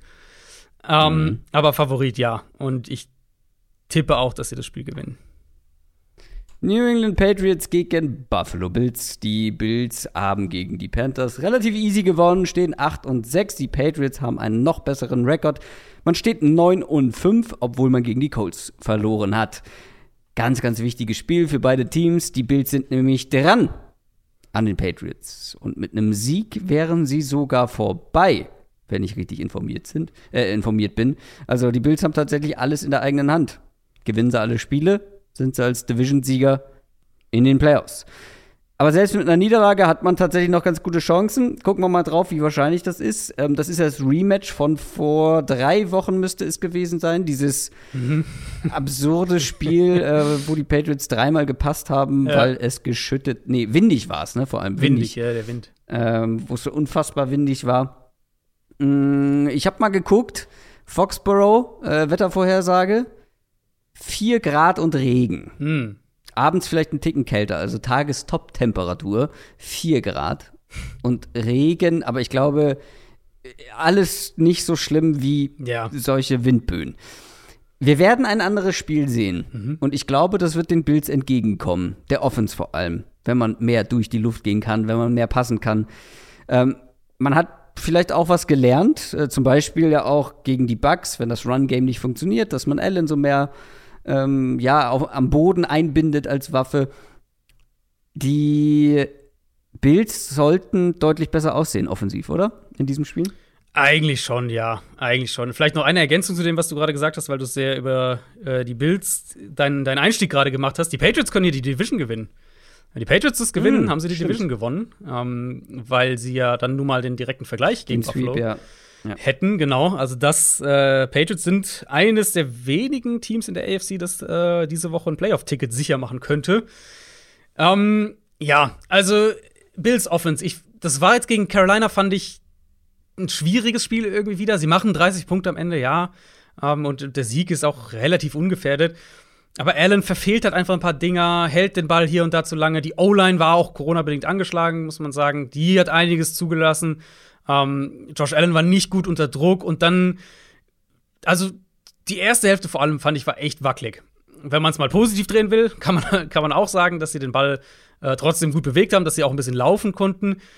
Gegen die Patriots halt wird es wieder ein komplett anderes Spiel jetzt vom, vom schematischen Matchup her. Ich gehe davon aus, dass New England die Bills an der Line of Scrimmage vor ziemliche Probleme stellt. Auch da eben, wie gesagt, muss man gucken, wer, äh, wer in der Bills O-Line wieder fit wird. Dann wird Josh Allen schwierige Würfe gegen Man-Coverage anbringen müssen und die Receiver müssen Man-Coverage schlagen. Äh, kein Cole Beasley diese Woche da mit dabei, der da natürlich an sich ein wichtiger Faktor wäre. Aber der ist an, an Corona erkrankt und wie wir natürlich alle wissen, ist Cole Beasley nicht geimpft. Sprich, der ist auf jeden Fall mindestens zehn Tage raus. Patriots spielen sehr gute Man-Coverage im Moment. Und ich denke, darauf wird es letztlich hinauslaufen auf der Seite des Balls. Können die Bills die Coverage der Patriots oft genug schlagen, um den Ball entweder konstant oder mit Big Plays zu bewegen. Und dann halt im, im, im Anschluss, wie reagieren sie, falls die Patriots auf der anderen Seite früh vielleicht ein, zwei lange Scoring-Drives hinlegen und die Bills Offense unter Druck gerät. Also Buffalo hat natürlich die individuelle Qualität, um ein Spiel auf die Art zu gewinnen. Aber dafür müssen wir es halt auch konstant sehen. Und es war jetzt, wie gesagt, also erste Hälfte gegen Carolina war wackelig, erste Hälfte gegen Tampa Bay war nicht gut, zweite Hälfte dann gegen Tampa Bay war richtig stark. Aber du musst dann eben in der Lage sein, so ein Spiel auch mal über vier Viertel auf diesem Level zu spielen. Und aktuell, äh, weiß ich, aktuell glaube ich fast, dass ich der Patriots Defense da mehr traue. Ja, spannend. Äh, ich glaube, da gehe ich, ich kann es gar nicht richtig argumentieren, aber ich glaube, da gehe ich, bin ich optimistischer bei der Bills Offense. Ähm, lass uns bei der Patriots Offense noch drauf schauen. Mac Jones, kein gutes Spiel gemacht gegen die Colts für seine Verhältnisse im Vergleich zu den Wochen davor. Ist so ein bisschen das Problem für die Patriots, finde ich, wenn sie zurückliegen, wenn sie nicht das Spiel mit ihrem Run-Game so kontrollieren können, wie sie das gern wollen würden, beziehungsweise äh, wenn es Mac Jones dann irgendwie richten muss, dann wird's schwieriger, mhm. auf jeden Fall. Mit dieser Offense, mit diesem Quarterback, mit diesen Playmakern. Können die Bills den Patriots das Spiel durch die Luft aufzwingen, sozusagen? Ja, das ist so der Knackpunkt. Ich hatte das ja ähm, nach dem ersten Spiel gesagt hier, ich würde im Prinzip nichts oder so gut wie nichts mitnehmen aus diesem ersten Bills-Patriots-Spiel. Ähm, aber was ich halt sagen würde, ist, dass die Patriots die Line of Scrimmage dominiert haben und dass die Bills, obwohl ja relativ schnell eigentlich klar war, naja, New England wird ja den Ball nicht wirklich werfen, ähm, haben die Bills jetzt sich nicht großartig umgestellt und irgendwie auf einmal das schwere Personal ausgepackt und den Run hart attackiert. Und also, warum ich generell wenig mitnehmen würde, ist eben, dass ich sage, die Art, wie die Patriots da mit dem Run-Game das Spiel dann auch gewinnen konnten, das hat maßgeblich deswegen geklappt, weil Buffalo halt selbst offensiv relativ wenig machen konnte, weil sie nicht so ihren Stil mhm. spielen konnten durch die, durch die, durch das Wetter. Und das hat den Patriots natürlich in die Karten gespielt. Ich denke, dass es hier dementsprechend ein anderer Spielverlauf werden wird, beziehungsweise eine andere Art Spiel. Und dass die Patriots deswegen auch mehr machen müssen. Deswegen, ich denke schon, dass die Patriots den Ball laufen können, hier auch wieder. Ähm, dazu haben wir das auch jetzt zu häufig gesehen, dass Buffalo auch defensiv eben ähm, mit, mit, mit diesen physischen Fronts Probleme bekommt. Die spannende Frage ist, und das gab es ja im ersten Duell quasi nicht, inwieweit New England den Ball überhaupt werfen kann. Wo sie jetzt halt, du hast gesagt, auch gegen die Colts ein paar Probleme hatten, weil ich bin mir relativ sicher, dass die Bills das defensiv von der Herangehensweise her ähnlich spielen werden wie in dem ersten Spiel und halt sagen, ja, okay, wenn ihr lauft vielleicht wieder für 200 Yards, gut für euch, aber wir denken, dass es dieses Mal nicht reicht, um das Spiel zu gewinnen. Und ähm, das ist so ein bisschen für mich der Knackpunkt. Und da glaube ich tatsächlich, ja. dass die Patriots, klar, gerade ein Jacoby Myers, glaube ich, könnte, könnte ein paar gute Matchups haben in dem Spiel. Aber ich, mich würde es nicht wundern, wenn wir da wieder so ein bisschen sehen würden, dass die Patriots Offense an, an, äh, an Grenzen stößt, was wir auch eben gegen die Colts gesehen haben. Ja, das glaube ich eben auch. Deswegen hatte ich es so skeptisch formuliert. Die Patriots sind zu Hause, aber mit zweieinhalb Punkten Favorit. Die Bills werden das aber gewinnen. Woran hat's gelegen? Herr Ju, woran hat die Lehen? Das ist natürlich immer so die Frage. Ich sage natürlich immer, woran halt die Lehen? Ja. Ich gut, hätte ja. noch eine andere Wahl gehabt. Ich äh, hätte sogar gedacht, dass du auch hier in Richtung ich Bills gehst. Ich wollte gerade sagen, ich bin froh, dass, dass ich jetzt so rumgenommen habe, weil das wäre meine Alternative gewesen. Ähm, ich habe später noch eins, aber da bin ich mir nicht ganz so sicher wie hier. Also, äh, so sicher, wie man sich eben sein kann, ne, wenn man auf dem Außenseiter tippt und gerade wenn es die Bills gegen die Patriots, die mhm. äh, ja einen super Run hatten und jetzt einmal verloren haben. Aber trotzdem, ich glaube, es spricht relativ viel für die Bills. Nicht viel, aber. es ist halt wirklich ein Spiel auf Augenhöhe und ich. Ja. Die Zweifel bei mir sind eben im Moment größer, dass die Patriots in einem offensiveren Spiel mitgehen können, als die Zweifel dahingehend, äh, was die Bills Offens angeht. Deswegen, ich denke, dass die Patriots mal wieder laufen könnten. Ich denke, dass es da dadurch auch ein Spiel wird, was jetzt nicht zur Halbzeit durch ist, aber ähm, meine Tendenz geht auch Richtung Buffalo. Die Carolina Panthers spielen gegen die Tampa Bay Buccaneers. Die Bucks mit einem katastrophalen Auftritt gegen die Saints stehen 10 und 4. Die 5 und 9 Panthers kennen katastrophale Auftritte, die sind seit vier Spielen ohne Sieg. Ja, es ist, glaube ich, alles oder steht alles im Zeichen der Wiedergutmachung der Bucks Offense. Die Offense hat was zu beweisen und das, wie wir ja schon in den News besprochen haben, sehr wahrscheinlich ohne wichtige Spieler. Godwin ist raus für den Rest der Saison. Fournette fraglich, Evans fraglich. Wie problematisch ist es wirklich und vor allem mit Blick auf dieses Matchup gegen eine unangenehme Panthers Front, mhm. ähm, die man ja aber eigentlich ganz gut egalisieren sollte, kann man auch mit angeschlagen oder fehlenden äh, Topspielern diese Panthers Defense in Schwierigkeiten bringen. Sollte ja, was die Line of Scrimmage angeht. Das Problem ist halt, was passiert, wenn die Panthers es schaffen, dass Brady den Ball länger hält. und sie halt, sag mal, im Run-Game nicht so viel zulassen, was ich mir durchaus vorstellen kann. Ähm, und dann eben sie dazu, Brady dazu bringen, dass er bei, bei Second Down, bei Third Down den Ball länger hängt. Also ich glaube jetzt nicht, dass die Bucks nochmal irgendwie einen Shutout offensiv hinlegen oder nur 10 Punkte oder sowas machen. Aber ich kann mir schon vorstellen, dass sie offensiv wieder so ein bisschen Sand im Getriebe haben. Und gerade dann eben fehlt dann halt der, der, was ich bei den Cardinals vorhin gesagt hatte, so der Spieler, der sowas vielleicht mal aufbrechen kann. Äh, mit Godwin fehlt der hier jetzt auch. Evans mal gucken, ob er spielen kann oder nicht. Vielleicht ja halt Antonio Brown zurück. Äh, wird wahrscheinlich einiges über Gronk auch laufen müssen. Könnte ich mir generell auch gut vorstellen vom, vom, vom Matchup her. Ähm, aber ohne Godwin wird Carolina sicher auch einige und, und, vielleicht ohne Evans oder mit einem angeschlagenen Evans wird Carolina sicher einiges an Man-Coverage versuchen zu spielen. Mhm. Und wer weiß, vielleicht auch Brady ein, zwei Mal aggressiv blitzen oder halt wirklich dann viel mit, mit Pass-Rush-Paketen arbeiten, Brady in, mit der Coverage zwingen, den Ball zu halten und dann halt mit der individuellen Qualität der Pass-Rusher ähm, zu punkten. Was ich halt wieder auffällig fand jetzt in dem Spiel gegen, ähm, gegen New Orleans für Tampa Bay, und ich hatte das ja vorher auch gesagt, das ist, das ist halt einfach eine Defense, die Tampa Bay große Probleme bereitet, die Saints Defense. Was ich wieder auffällig fand, war eben, wie umkämpft fast jeder Pass war. Also wenn ihr darauf mal achtet, so auch die Completions, ja. da ja. ist halt, also Alles da war kaum, genau, kaum eine, eine, einfache Completion mal wirklich da. Ähm, super enge Coverage, harte Hits direkt nach dem Catch. Haben ihn dann halt auch irgendwann Probleme an der Line of Scrimmage gemacht und, und Brady dazu gebracht, auch teilweise den Ball zu halten. Und dann am Ende hat Tampa Bay halt wirklich gerade so über vier Yards pro Play, die Turnover, die natürlich Killer waren. Ja, und jetzt diese, diese Panthers-Defense, die kann dir schon Probleme bereiten. Gerade wenn du offensiv dann, wenn dir halt deine, ähm, deine, ja, vielleicht Top 2 oder zumindest eine deiner beiden Top-Waffen fehlt, um dann halt so, so eine 1 gegen 1 Matchups zu gewinnen und so ein Spiel halt dann auch mal in eine andere Richtung zu kippen. Die Defense auf der anderen Seite war nie das Problem so richtig. Und das wird sie auch hier nicht sein. Die Panthers haben große Probleme in der Offense. In Pass Protection mhm. und Cam Newton individuell. Ich finde, Cam Newton wirkt lahm. Also nicht nur ja. auf den Beinen, sondern auch im Kopf. Ähm, ist überhaupt nicht auf Game Speed unterwegs. Und das könnte, wenn ich mir das so vorstelle, dass man da letzte Woche schon aus Panthers Sicht Probleme hatte und jetzt die Bucks Front kommt, das könnte ein übler Nachmittag werden. Ja, ja, ist schwer da.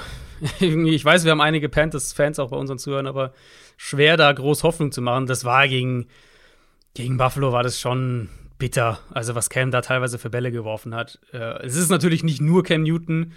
Die O-Line spielt zumindest in Teilen furchtbar aktuell. Ähm, mir fehlt auch so ein bisschen offensiv der Plan. Also, wo ich, also Panthers sind spätestens jetzt ohne ohne Joe Brady so auch so ein Team, wo ich einfach nicht mehr so richtig weiß, was die offensiv eigentlich machen wollen, außer den Ball zu laufen. Und wenn ich halt auf das Matchup hier schaue, natürlich kannst du mit, mit Anderson und mit DJ Moore kannst du der Secondary Probleme bereiten.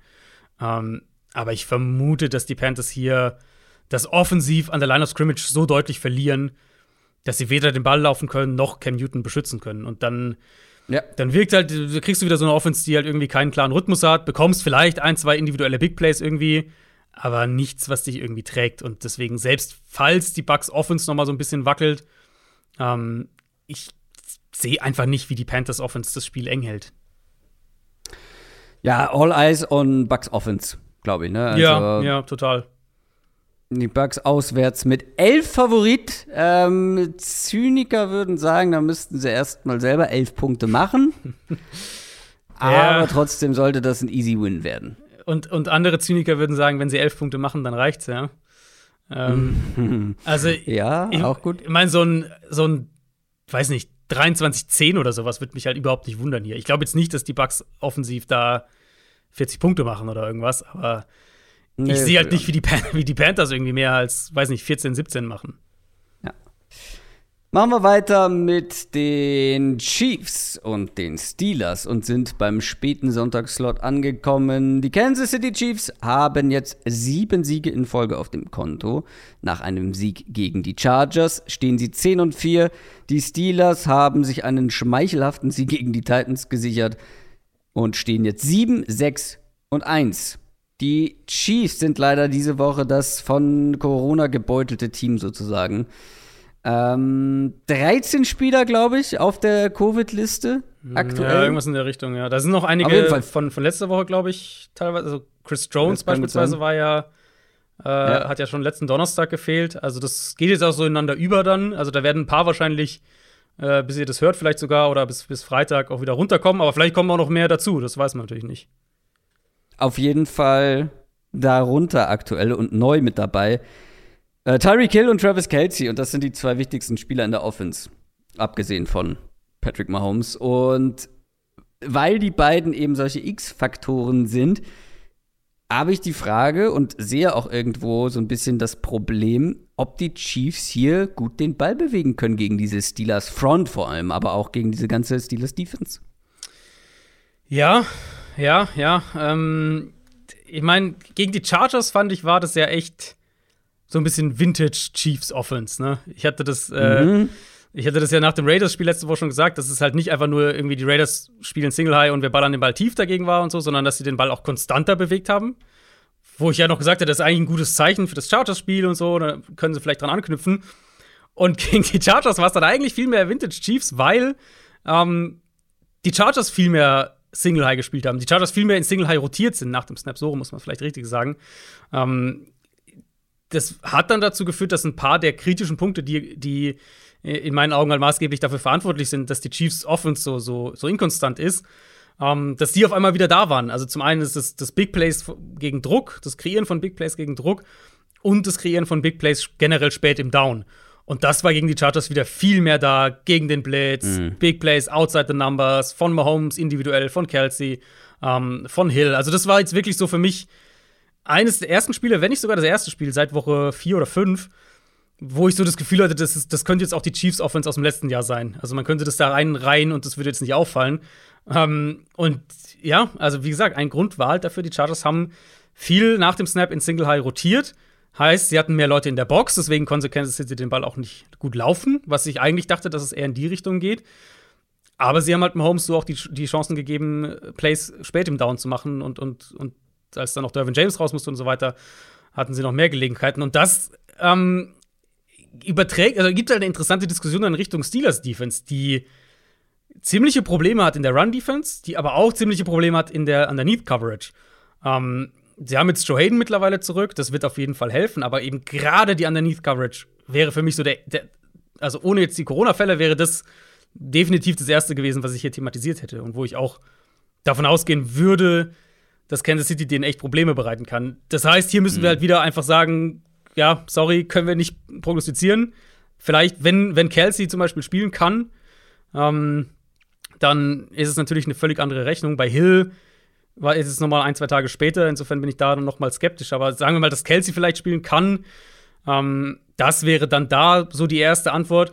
Und dann würde ich halt sagen, ich hatte es, wie gesagt, letzte Woche schon gesagt, aber ich würde es nochmal in den Raum stellen, ähm, dass das ein Spiel werden könnte, wo vielleicht Kansas City über den Run kommt. Wir haben diese Probleme in Pittsburghs Run-Defense einfach jetzt so oft gesehen. Die Chiefs haben eine gute O-Line, gerade auch was das Run-Blocking angeht. Und ich, falls halt, sagen wir mal, beide nicht spielen können, Hill und Kelsey, oder selbst nur einer, dann willst du ja aus Chiefs Sicht möglichst wenig in langen Second, langen Third Downs leben. Weil dann kommt halt der Pass Rush natürlich ins Spiel. Und das ist dann wieder so die Gefahr, dass, dass Mahomes äh, Ja. da dann wieder in Probleme läuft. Ähm, deswegen vielleicht mit einer Woche Verspätung gegen eine ganz andere Defense äh, strukturell gedacht. Ähm, aber vielleicht dann wirklich diese Woche das Spiel, wo, wo, wo Kansas City dann über den Run kommt. Stichwort Steelers, Stichwort Probleme, Stichwort Offense. Ähm, ich habe es ja eben schon gesagt, 12 First Downs hatte man. 168 Total Yards letzte Woche. 19 Punkte, 20 Minuten nur den Ball und man hat trotzdem gewonnen.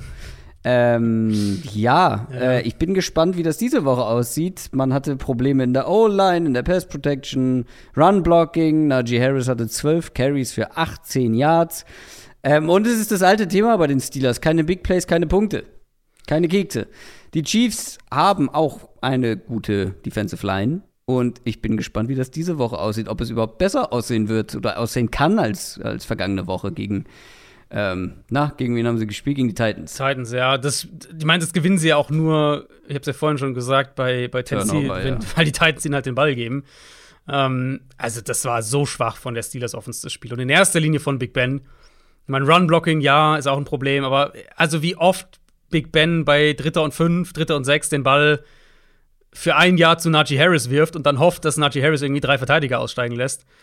Boah, das ist schon, das ist schon schwere Kost. Ähm, aber, also ja, war alles kurz. Er hat der Offense auch, also Big Ben, der Offense quasi keine Chance gegeben, irgendwie was in dem Spiel zu bewegen. Und letztlich haben sie halt davon profitiert, dass die Titans die Turnover produziert haben. Und Pittsburgh, du hast gesagt, also sie haben zwölf First Downs, sie konnten den Ball halt nicht bewegen. Und das, äh, ja, wir haben ja bei den Chiefs, haben wir auch ein bisschen drüber gesprochen, dass dieser defensive Turnaround maßgeblich daran lag, dass sie ähm, Defensive Line besser gespielt hat. Mit Chris Jones zurück in, mit Ingram in der Rotation. Und das wird, glaube ich, ich gehe jetzt mal davon aus, dass Jones diese Woche wieder spielen kann. Das wird ein großes Problem für Pittsburgh sein. Das heißt, wir bekommen wahrscheinlich wieder Big Ben, der den Ball sehr schnell wirft, sehr schnell loswerden wird, gegen eine Chiefs-Defense, die viel auch nach dem Snap rotieren kann, viel auch da nochmal umstellen kann, die aggressiv hier auch spielen kann und das, denke ich, auch machen wird, was jetzt ihre Coverages angeht. Und dann kann ich mir nicht vorstellen, dass Pittsburgh den Ball da wahnsinnig gut bewegt. Und dann ist halt sind wir wieder an dem Punkt, so die Hoffnung ist, vielleicht kriegst du, triffst du ja, irgendwie zwei Big Plays auf Chase Claypool. Aber im Kern ähm, erwarte ich hier, eig also eigentlich erwarte ich, dass das, was wir offensiv von der Steelers Offense gegen Tennessee gesehen haben, nur noch mal mit größeren Problemen, was so die, die, die Line of Scrimmage angeht. Ja, bin ich komplett bei dir. Und wenn die Chiefs eben nicht so häufig den Ball abgeben an die Steelers ähm, wie die Titans, dann. Äh, also, das muss man dazu sagen. Das können die Chiefs ja auch ganz gut. Es können sie, ja, ist vielleicht noch ein Argument dafür zu sagen, wir kommen diese Woche eher übers Run-Game. Ja, also das mit dem Ball abgeben äh, und dem Gegner zur Verfügung stellen. Ja, ich weiß auch nicht, wie die Steelers hier punkten sollen. Ähm, bleibt halt aber auch noch die Frage auf der anderen Seite, wenn sie halt irgendwie versuchen, die gleiche Offense wie bisher zu spielen, aber ohne Kelsey und Hill, Mhm. wird es, glaube ich, auch schwer zu punkten. Also generell, Tendenz generell auf jeden Fall Low-Scoring, Bin Low-Scoring wenig Spiel. Punkte, ja. Ähm, ich weiß gar nicht, ob es da schon, gibt es da eine Line? Ja, eine aktuell gibt es eine. Die können sich sicher auch noch mal ändern. 44,5.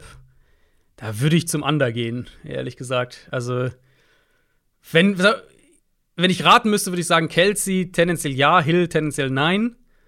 Ähm, und dann würde mich jetzt so ein 2017, 23, 17, so in der Ecke, das wird mich, das, das wäre eher so das, wo ich Steelers sehe. 17 Punkte.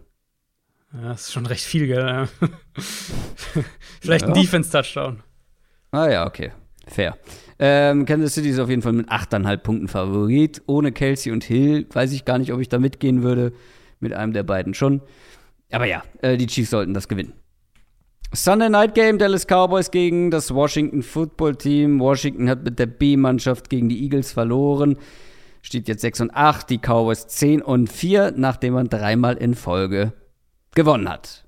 Ich glaube, das Spiel kann man etwas kürzer halten, weil, also, die Cowboys haben zwar irgendwie den gleichen Rekord wie die Chiefs beispielsweise oder die Bucks und ähm, ja, stehen aktuell auf Platz 2 in der, in der NFC und ich finde aber, das ist ganz schön viel heiße Luft. Also, du hast es ja vorhin schon mal so in einem Nebensatz gedroppt. Die Offense ist wirklich underwhelming, wie der An- Amerikaner sagt. Man könnte sogar fragen, sind die Cowboys überhaupt noch ein Offense-Team oder ist die Defense vielleicht sogar mittlerweile das Aushängeschild? Aber für dieses Spiel, und deswegen meinte ich, kann man es relativ kurz halten, glaube ich, für dieses Spiel, also klar, es hängt ein bisschen davon ab, wen Washington zurückbekommt und ich erwähne es jede Woche wieder, es ist respektabel, wie gut die sich schlagen, jetzt auch gegen die Eagles mit so vielen Ausfällen auch noch irgendwie länger mitgehalten. Aber trotzdem, die Cowboys Offense, selbst im underwhelming Zustand, ähm, schlecht ist sie ja definitiv nicht, das wird schwierig da mitzuhalten, aus Sicht von Washington. Wahrscheinlich schon. Ähm, wobei wir ja auch das Spiel vor zwei Wochen gesehen haben und das war dann doch irgendwie wieder enger, als, es, als man es gedacht hätte. Was vor allem Aber- an der Offense lag. Ja, ja, ja, klar, aber also würde ich eher so als Outlier abstempeln und vor allem mit Blick auf die auf das Personal bei Washington vielleicht äh, schon ein Unterschied, oder? Genau, ich meine, da natürlich müssen wir auch wieder darauf hinweisen. Ja, äh, wir ja. wissen halt auch nicht genau, wer da spielen wird. Also insbesondere für, für die Washington Offense, das war ja dann eine ziemliche Patchwork-Geschichte äh, Ja, gegen, aber hallo, ey. gegen die Eagles mit dem dritten Quarterback, der, ich weiß gar nicht, dritte oder vierte Center, glaube ich, den sie dann aufbieten mussten. Ähm, den hat äh, Brandon Scherf natürlich gefehlt, ihr All-Pro-Guard. Dann hat, äh, dann hat Logan Thomas hat sich ja wieder verletzt. Jaden McKissick ist Anfang der Woche auf IR gegangen. Also da fehlt schon sehr viel Qualität. Und die Hoffnung jetzt natürlich, dass wenigstens die, die Corona-Erkrankten zurückkommen können für das Spiel. Dann hast du deine Offensive Line zusammen, du hast Taylor Heinecke dahinter. Dann hast du zumindest mal eine Chance. Heinecke muss halt viel konstanter im Kurzpassspiel sein in dem Spiel, verglichen mit dem vor, vor zwei Wochen. Äh, weil, also Washingtons Line ist ja okay. Aber gegen Dallas wirst du einfach viel Druck bekommen in der aktuellen Version. Und ich würde sagen, ich würde sagen, dass, äh, dass die Aussage durchaus fair ist, im Moment zu sagen, die Cowboys sind ein Defense, ein primäres Defense-Team. Ähm, insbesondere halt mit dieser Front, die wahnsinnig dominant ist. Also da wirst du Druck bekommen, aber du musst halt Antworten parat haben. Und in dem Spiel vor zwei Wochen war es ja eben so, dass das klar Heineke stand viel unter Druck, aber er hat ja auch kaum das mal geschafft, irgendwie einen Rhythmus in dem, in dem Kurzpassspiel zu finden. Ähm, das muss halt deutlich anders sein. Für die Cowboys vielleicht noch ein Einsatz für zum, zum generellen äh, Thema des Spiels. Wenn die Cowboys die das Spiel gewinnen, dann haben sie die Division auch gewonnen. Also Cowboys können diese Woche auch die Division clinchen. Hätten es übrigens auch, falls die Eagles nicht gewinnen. Also sie bräuchten theoretisch nicht mal einen eigenen Sieg. Aber wenn sie gewinnen, sind sie Division-Sieger. Und Das werden sie auch, egal wie dieses Spiel ausgeht. Früher oder später. Höchstwahrscheinlich. Höchstwahrscheinlich, ja. Ja, aber selbst wenn die Cowboys Offense vielleicht wieder zäh sein sollte, die Defense regelt aktuell. Du hast es ja eben schon angesprochen. Ähm, ja, ich bin. Man muss gucken, wer da spielt bei Washington, aber ich habe halt äh, nach wie vor Zweifel, ähm, dass sie so viel den oder richtig gut den Ball bewegen können, weil ja, das Spiel, ähm, was die beiden gegeneinander hatten, ich finde, seitdem hat Washington schon auch Tendenz zum Nachlassen gezeigt. Also, äh, dass man so, man klammert sich irgendwie so dran und man schafft es immer, egal wie viele Ausfälle dazukommen, eine gute Leistung zu bringen. Aber ich finde schon, dass man so langsam merkt, dass da einfach das Limit erreicht wurde. Aber das ist eher so ein, ähm, so ein Bauchgefühl. Ja, ich glaube, es gibt also eine Chance. Für Washington kann es natürlich nur funktionieren, wenn du einerseits offensiv einigermaßen konstant punktest. Äh, muss jetzt nicht heißen, du brauchst irgendwie 30 Punkte, aber dass du halt nicht in so ein Loch fällst, weil, weil wenn du irgendwie, weiß nicht, 3 zu 17 hinten liegst, dann wirst du da wahrscheinlich nicht mehr rauskommen gegen den Pass Rush der Cowboys. Und dass du eben offen, dass du mit deiner Defense das Spiel halt einigermaßen eng hältst. Und da würde ich sagen, ist schon eine Chance noch da. Ähm, einfach weil die Cowboys Offense im Moment nicht gut ist, Prescott nicht, nicht sonderlich gut spielt, gerade wenn er, wenn er Druck bekommt, aber generell, er macht halt einfach mehr Fehler. Ähm, äh, Prescott in der Frühphase dieser Saison hat ja teilweise echt fast so ein bisschen wie ein Roboter gespielt. Und das meine ich absolut positiv. Also, wie er sich in der Pocket bewegt, keine Fehler gemacht, keine falschen Entscheidungen getroffen, Ball war on point. Und das ist im Moment einfach nicht so. Und, und da verfehlt er halt mal Würfe, platziert die nicht so gut, äh, Linebacker kriegt noch eine Hand dran und so weiter. Ähm, und da haben wir ja letzte Woche auch drüber gesprochen, halt nach dem ersten Washing- Washington-Spiel. Das hätte, da hätten Prescotts Fehler, wenn man jetzt mal das, das hart sagt, aber da hätten Prescotts Fehler die Cowboys das Spiel auch kosten können, wenn Washington offensiv mehr, äh, mehr noch gemacht hätte. Und klar, dann hatte Dallas auch noch mehrere Drops in dem Spiel, das kam dann auch noch mit dazu. Mein Eindruck aktuell ist auch, dass sie offensiv auch ein bisschen, teilweise ein bisschen konservativer ähm, unterwegs sind, weil sie vielleicht einerseits ihrer Offense nicht zu 100% vertrauen, aber weil sie halt andererseits auch wissen, dass ihre Defense-Spiele f- für sie gewinnen kann. Ähm, und deswegen, ich, vielleicht so ein letzter Punkt, noch so ein Hoffnungsmacher für Washington. Was ich halt sagen würde, Dallas hatte Probleme in Protection in dem Spiel. In der Interior Line, ähm, dann auch auf Tackle, als Tyron Smith verletzt raus musste.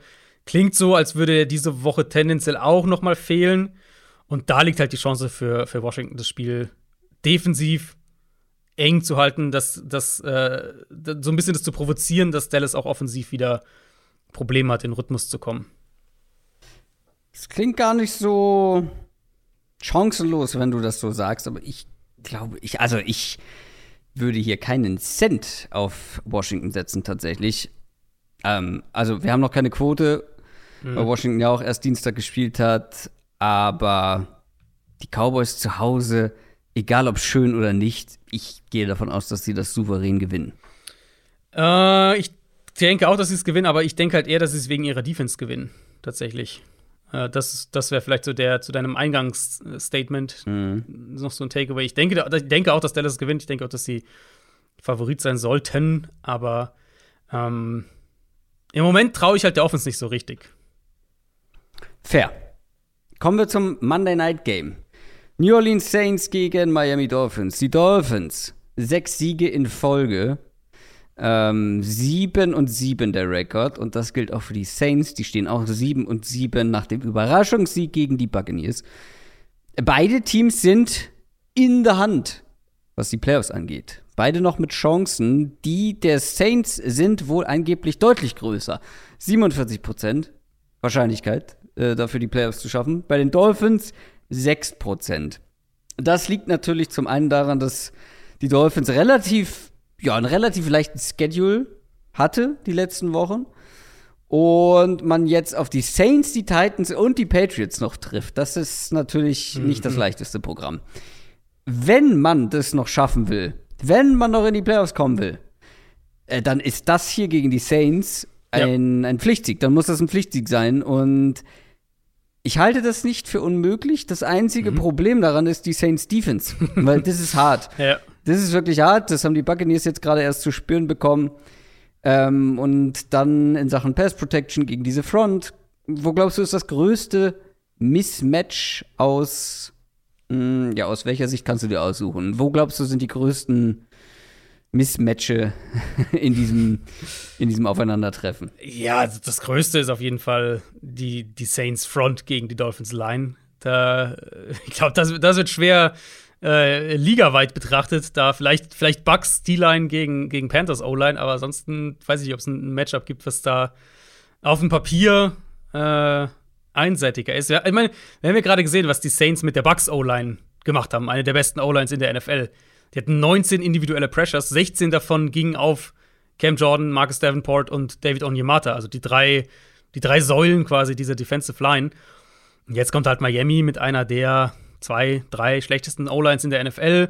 Und klar, Miami wirft den Ball sehr schnell, lebt von den RPOs und so weiter, aber die sollten das Spiel halt offensiv in meinen Augen an der Line of Scrimmage so deutlich verlieren, dass ich nicht weiß, ob sie das auch damit kompensieren können. Also auch mit der Tatsache im Hinterkopf, dass, dass Miami ja schon eigentlich jetzt seit, seit Wochen so spielt, also dass sie sowieso schon seit Wochen ähm, bewusst um ihre schwache Line herumcoachen und schemen. Jalen Waddle sollte wieder zurück sein, sprich, die Chance ist da, dass du halt aus diesen RPOs, Bubble, Screens und so weiter, dass du mal ein, zwei Big Plays bekommt, bekommst, weil Waddle halt den, nach dem Catch dann ähm, zu einem langen, ja, zu einem langen Touchdown vielleicht sogar trägt. Aber ich, also ich kann mir nicht vorstellen, dass Miami den Ball auch nur einigermaßen konstant bewegen kann in dem, in dem Matchup. Dafür ist das Mismatch einfach an der Line ähm, zu groß. Und ich meine, New Orleans hat ja nicht nur hat ja nicht nur eine, eine starke D-Line, sondern auch echt gute Spieler dahinter auf allen Ebenen der mhm. Defense. Linebacker, Slot Corner, Corner, Safety. Das hat man ja auch gesehen gegen Tampa Bay. Also die Dolphins sind hier schon deutlich, deutlich unterlegen auf dem Papier auf der Seite. Ja, aber dass sie so gar nicht, gar nicht den Ball bewegen können, dafür finde ich, haben sie zu. Also gerade hast du Jalen Waddle angesprochen, noch ein, zwei andere Leute, die dann irgendwie dann doch noch mal ein individuelles Play machen können. Ja, genau, halt ein Play, aber dass du jetzt sagst, ich habe irgendwie drei 10-Play-Scoring-Drives oder sowas. Das glaube ich nicht. Nee, das glaube ich auch nicht. Aber ähm, hier und da ein Big Play und das könnte ja. schon reichen. Ja. Weil das ist ja ganz nett, dass die Saints jetzt hier gegen die Bucks gewonnen haben, aber das haben sie halt nicht wegen der eigenen Offense gemacht, sondern wegen der Defense. Und äh, die Offense hat alles andere als überzeugt. Und also da bin ich auch mal gespannt, wie die den Ball bewegen können. Ähm, ohne die beiden Top Offensive Tackles, Ramchick und Armstead, dann äh, natürlich nach wie vor ohne viele Playmaker und gegen eine Defense, die alles andere als schwach war die letzten Wochen. Also mhm. die Frage ist ja auch, können die Saints ja. hier überhaupt den Ball bewegen? Die Fra Frage ist, kann hier einer mehr als zehn Punkte machen in dem Spiel vielleicht? Also ja, und ich weiß halt, wer, wen ich da nehmen würde. Deswegen, naja, kommen wir gleich zu. Aber ja, können die Saints den Ball bewegen mhm. und mehr als zehn Punkte machen? Ich meine, gegen Tampa Bay war es halt schon krass, dass sie halt überhaupt nichts am Boden machen konnten. Die sind 30 Mal gelaufen für 61 Yards. kein, kein Run über mehr als 10. Die O-Line war überfordert. Elvin Kamara ist über 70% von seinen Runs gegen acht oder mehr Verteidiger in der Box gelaufen. Also der. Das ist auch clever, dann da so ranzugehen. Hat, ja, ja, gut, ist halt, ist halt die Frage, was, was traust du deinem Passing Offense zu? Ähm, aus individueller Sicht wird das Matchup natürlich leichter, weil Miami nicht diese individuelle Qualität in der Front hat. Aber die Gefahr aus Saints Sicht ist halt auf jeden Fall, dass die Dolphins das in puncto Coverage sehr aggressiv spielen. So würde ich das auch machen an der Stelle, weil mein, da, dafür, dafür ist ja diese Defense zusammengebaut. Eben sehr gute Cornerbacks, die dann Man-Coverage spielen können. Und die Saints haben ja nicht mal ansatzweise jetzt die Receiver-Qualität, dass, dass du da sagst, uh, das können wir vielleicht in dem Spiel nicht so gut machen. Und dann hast du, wenn du das so spielst, hast du natürlich die Freiheiten, auch die Box vollzustellen und eben das Spiel entweder in die Hände von Taysom Hill zu zwingen oder eben Kamara und so weiter dazu zu zwingen, den Ball in eine, in eine Stack-Box zu rennen. Ähm, und dann bist du halt aus, aus Saints Sicht bist du halt dann davon abhängig, dass Hill genug Pässe in kritischen Situationen mhm. anbringt, dass vielleicht auch das Run-Game über Hill mehr ein Faktor wird, gerade falls Miami viel Man-Coverage spielt. Das ist vielleicht so ein Punkt. Ähm, aber letztlich eben wahrscheinlich wird es wirklich so sein, wer halt irgendwie die zwei, drei Big Plays mehr auflegt, ähm, mhm. der gewinnt es dann irgendwie 17, 13 oder sowas. Ja, dann hätten ja beide über 10 Punkte gemacht. Ja, 10 gebe ich ihnen. Aber ich glaube, das Over-Under ist auch unter 40 in dem Spiel. Und äh, ich würde zum Under tendieren. Äh, die Saints sind auf jeden Fall mit drei Punkten zu Hause Favorit, was auch verständlich ist, dank der Defense. Ich glaube trotzdem, dass die Dolphins das gewinnen. Das wäre meine Alternativoption gewesen. Ich glaube schon, dass die mehr Big Plays haben werden mit ihrer Offense als die Saints mit ihrer Offense. Ich denke, dass das Mismatch, dann können wir wunderbar den Bogen schlagen zu deiner Einstiegsfrage, dass das Mismatch, das mit Abstand größte, einfach das ist zwischen ähm, der Saints Front und der Dolphins O-Line. Mhm. Und ich denke, dass, dass Miami das nicht kompensieren kann. Ja, ja, das ja, finde ich, find ich fair, auf jeden Fall. Aber ähm, mal sehr, ich bin sehr gespannt, also ich, ob da irgendwas bei rumkommt bei diesem Spiel. Aber naja. Ich, ich, ich, würde wahrscheinlich in keinem, keines dieser Teams würde ich, würde ich mit drei Punkten Vorsprung in dem Matchup einsortieren. Ähm, Und keins dieser Teams, auch wenn sie in der Hand sind, haben was in den Playoffs verloren, ne? Also. Ja, ja. Äh, Saints, also Saints, ob du, ob jetzt New Orleans oder weiß ich nicht, hm. Minnesota reinkommen. Ich hoffe ja, so ein bisschen hoffe ich auf die Eagles tatsächlich, dass die reinkommen. Mhm. Die, Als großer Eagles-Fan. Die werden auf jeden Fall unterhaltsamer, ja. Kommen wir zu unserer Speed Round. Äh, wir haben noch einige Spiele, über die wir ganz kurz sprechen. Ähm, ihr werdet unter anderem gleich auch merken, warum kurz. Falcons Lions. Die Lions haben, ja, die haben die Cardinals geschlagen. Respekt. Aber dadurch haben sie ihren Nummer 1 Pick im Draft verloren, aktuell sind nicht mehr ganz vorne, sondern die Jaguars. Das ist quasi wie eine Niederlage. Aber gut, Falcons haben gegen die 49ers verloren, stehen 6 und 8. Die Lions bleiben unangenehm einfach. Jetzt aber ohne Jared Goff, denn der wurde positiv getestet auf Corona und entweder mit David Blah oder wie wird er ausgesprochen? David Blah? Blau, Blau. glaube ich tatsächlich. Ja. Blau. Ja. Blau. Ähm, oder Tim Boyle, interessiert mich ehrlich gesagt nicht, wer das spielt, aber. Er könnte ja ähm, auch Goff sein, ne? Also neue Protokolle und so weiter. Da kann man ja jetzt nicht mehr so ausschließen. Ja, aber er also, hat ja sogar Symptome. Ja, ja. Also wahrscheinlich wird es also nicht Goff. Wahrscheinlich wird es nicht Goff. Glaube ich auch nicht. Die Chance ist zumindest höher als noch vor einer Woche, dass er bis Sonntag dann doch spielen kann. Ja, was machen wir daraus? Äh, die Falcons, ähm, Defense hätte ja dann gegen, wenn einer der Backups spielt, wirklich auch eine Chance, mal ja, gut zu performen. An sich ja. Das Problem für Atlanta in meinen Augen ist halt, die sind so schwach in der Line of Scrimmage defensiv, dass ich eigentlich erwarte, dass, dass Detroit den Ball am Boden auch bewegen kann. Und so ein bisschen halt auch gleiches Spiel auf der anderen Seite. Atlantas O-Line ist super anfällig, auch eine der schwächsten mittlerweile in der Liga. Und da sollte Detroit eigentlich auch ein bisschen Erfolg haben. Deswegen, mich würde es tatsächlich nicht wundern, wenn Detroit das mal zumindest eng hält und ähm, ja, das machen sie ja fast jede ja, Woche. Aber also ja, mit, mit, sag mal, mit einem fitten Jared Goff wäre ich hier sogar geneigt, da auf die Lions zu tippen. Ähm, die Falcons, klar, die haben ihre beiden, ihre beiden offensiven Matchup-Waffen und die, die können Plays machen. Sie haben Matt Ryan, der aus einer sauberen Pocket immer noch in Ordnung ist. Aber also im Moment, ich würde im Moment tatsächlich dazu tendieren zu sagen, der Floor bei Detroit ist zumindest mal vergleichbar, wenn nicht sogar ein bisschen höher als der bei Atlanta. Mit Goff, natürlich. Also mit Goff. Ohne Ja. Goff, ja, dann ähm, Goff, das, das sollte vielleicht auch nicht unter den Tisch fallen. Goff hat ja auch ein richtig gutes Spiel gemacht gegen Arizona. Ja. Ähm, Ja. Also, Stimmt. ja, wenn du dann halt beim zweiten oder dritten oder was auch immer Quarterback bist, dann wird es natürlich sehr schwer. Die Falcons sind mit sechs Punkten favorisiert. Das ist ordentlich. Das ist sehr viel, ja. Also ich würde Atlanta mit sechs Punkten würde ich, glaube ich, bei keinem Matchup auf Atlanta setzen. Die New York Jets spielen gegen die Jacksonville Jaguars. Es ist Draft Bowl. Mm. Die 3 und 11 Jets gegen die 2 11 1 Lions. Die Jaguars halten momentan den oder haben den Nummer 1 Pick inne, würden, wenn jetzt der Draft ist, als erstes drankommen. Und das lassen sie sich auch nicht mehr nehmen, glaube ich. Weil ich meine, letzte Woche habe ich doch gedacht, okay, jetzt so als, als ähm, Trotzreaktion nach dem, nach dem Rauswurf von Urban Meyer, vielleicht sehen wir da irgendwie was. Ähm, vielleicht sehen wir auch irgendwie von der Offense mehr und die haben eine Chance gegen die Texans. Die Antwort ist nein, hatten sie nicht. Und wenn man gegen die Texans keine Chance hat, hat man, glaube ich, auch gegen die Jets keine Chance aktuell. Und ähm, die Jets gewinnen das. Also sportlich sind wir dann, wenn ich dich jetzt so raushöre, schon auf einer Wellenlänge. Das sind die zwei schlechtesten Teams in der NFL, oder? Für- Im Moment. Die Texans sind jetzt auch mit in der Verlosung. Aber- ich glaube, dass die Jaguars noch mal eine Stufe unter allen stehen.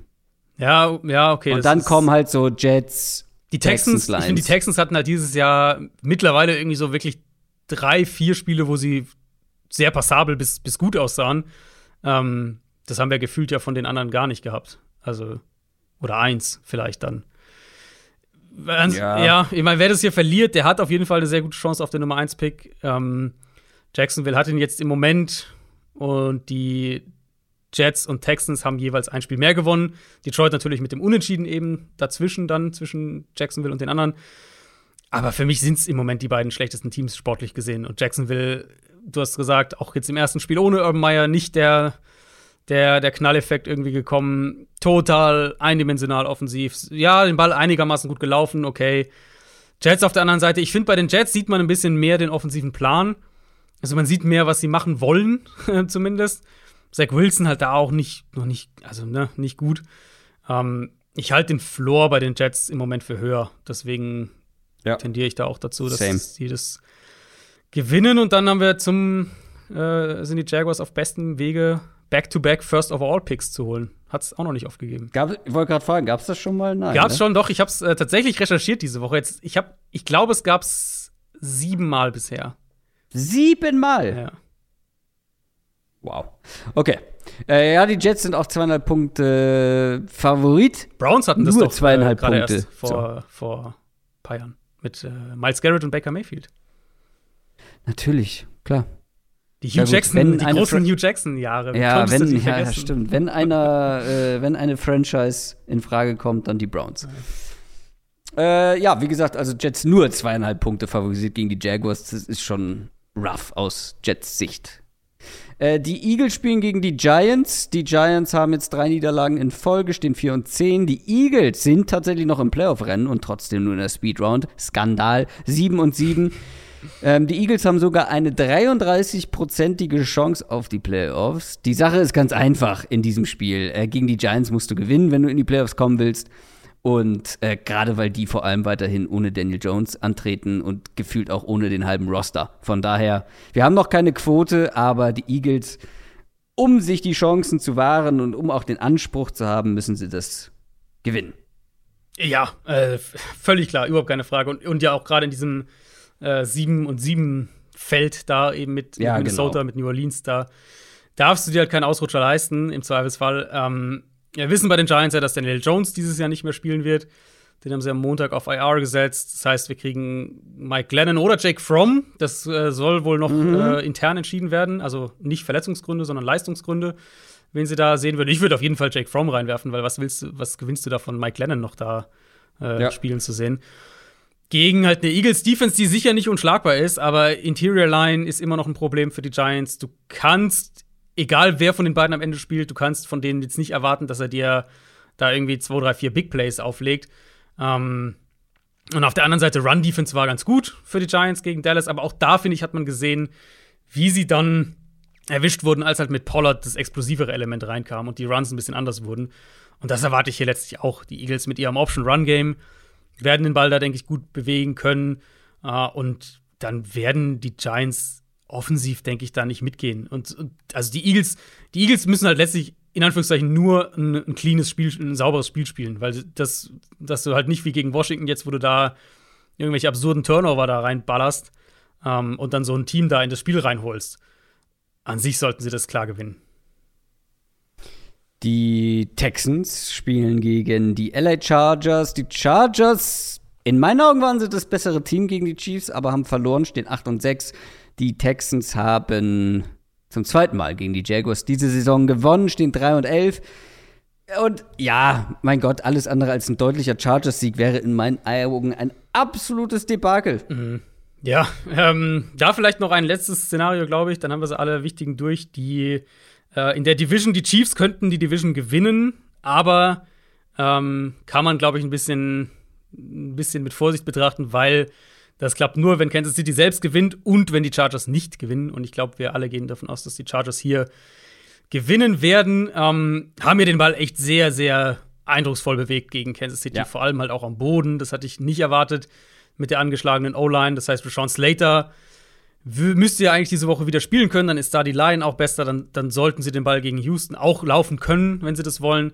Ähm, aber vor allem halt gegen dieses Secondary mit, die ja auch viel, wir haben ja schon ein paar Mal jetzt drüber gesprochen, äh, rund um Seahawks-Spiel habe ich das ja mal thematisiert gehabt.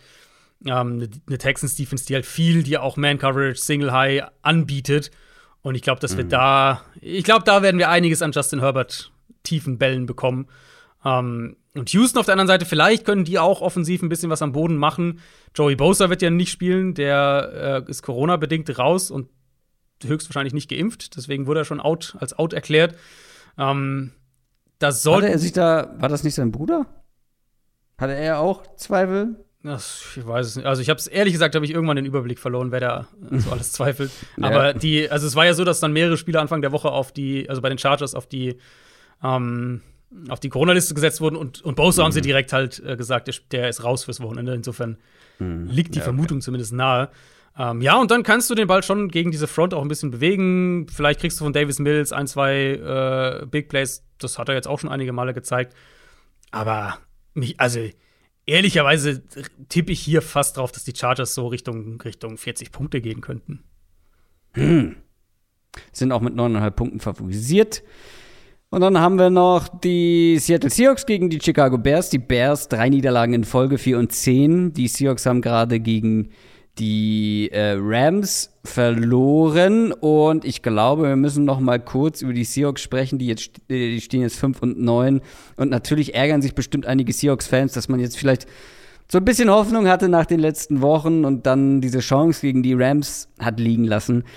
Aber wer offensiv so spielt ja. und ähm, ja, also mit Glück gewinnst du dann halt mal so ein Spiel mehr, aber auch nicht. Mein Gott, war das mies. Russell Wilson spielt wirklich sehr schlecht. Ähm, ich habe so das Gefühl, bei dem brennt gar nichts mehr. Da ist gar kein Feuer mehr da. Kannst, da, da glüht nicht mal was mehr. Und ich bin gespannt, wie sie das ähm, gegen eine, ja, gute Bears Defense ja. ähm, durchhalten. Äh, ob, also du kannst gegen die Front nicht da stundenlang in der Pocket ja. stehen und dir das ja, Spielfeld angucken, wie er das äh, gegen die Rams gemacht hat. Ja, also ich höre es bei dir so ein bisschen schon raus, aber es, es fühlt sich so ein bisschen nach äh, dem, dem Ende einer Ära an, oder? Bei Seattle ist jetzt auch Das habe ich ja schon vor drei Wochen gesagt und ich bleibe dabei. Das fühlt sich alles danach an. Ähm, ist auch die erste Saison jetzt mit Losing, Losing Record seit 2011 für die Seahawks. Das ist ja jetzt mit der Niederlage gegen die Rams ist das ja, können sie das nicht mehr verhindern. Ähm, ja, die Offense ist einfach so wenig. Klar, Lockett hat jetzt gefehlt. Ähm, der sollte diese Woche zurückkommen. Und sie können dann hier und da den Ball auch mal laufen. Aber nichts davon hat Konstanz. Nichts davon hat, hat irgendwie Substanz. Ja. Und Wilson ist halt all over the place. Protection ist wackelig. Dann kassiert er wieder unnötige Sacks. Ich hab das, mhm. Nach dem Spiel war das eine Sache, die ich, die ich mir aufgeschrieben habe. Beide Quarterbacks in dem Spiel haben Sacks kassiert, für die ich Rookie-Quarterbacks kritisieren würde. Und das sind halt mhm. zwei langjährige Veterans, die da gespielt haben. Ähm, ja, die sind so ein bisschen im Nichts angekommen, finde ich. Und die Bears haben das gegen Minnesota ordentlich gemacht. Die haben ja Corona-bedingt ohne ihre gesamte Starting Secondary gespielt. Das darf man ja nicht vergessen. Mhm. Ähm, haben das wirklich gut gemacht mit Thomas Graham als einer positiven Entdeckung in dem Spiel. Und vor allem konnten sie halt den Pass Rush wieder Druck machen. Und das hat Minnesota ja. Enorme Probleme gemacht. Und die Gefahr sehe ich hier auf jeden Fall auch. Und dann kriegen wir wahrscheinlich wieder eher ein unrundes Spiel von der Seahawks Offense, die halt letztlich vielleicht entweder kriegen sie zwei, drei Big Plays hin oder eben nicht. Und das ist dann halt der Unterschied, ob sie irgendwie 13 Punkte machen oder vielleicht auf 20 oder 23 gehen.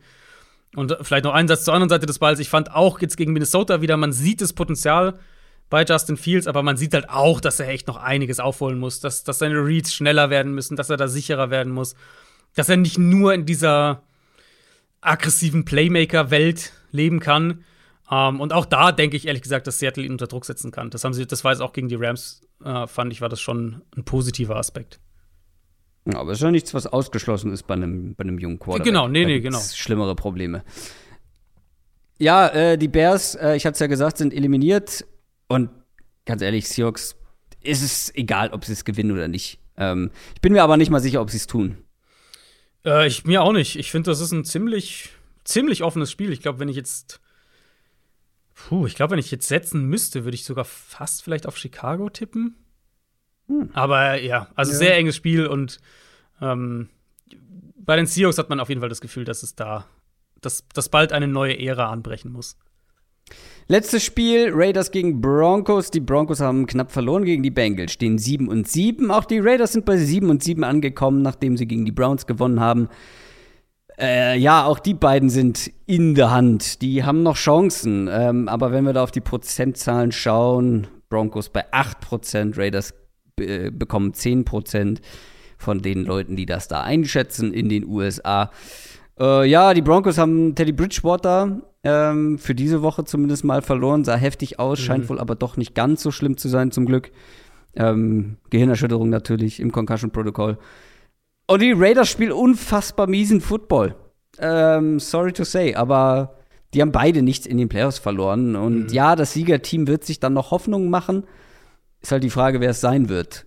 Ähm, ich erwarte nicht viel von diesem Spiel. Ja, äh, ich, einer meiner ersten Punkte, den ich mir aufgeschrieben hatte, war, könnte ein sehr zähes Spiel werden. Ähm, mhm. Drew Locke ist halt super inkonstant und nach wie vor. Der, klar, der feuert dir den Ball fünf, sechs, sieben Mal in einem Spiel tief. Aber auch das halt mit überschaubarem Erfolg und ansonsten fehlt halt komplett so die Down-für-Down-Konstanz und, und das ergibt halt der Offense keine Baseline. Ähm, ich denke, dass die Raiders ihn dann auch einigermaßen unter Druck setzen können. Wenn, dann sehe ich am ehesten Chancen für Denver am Boden.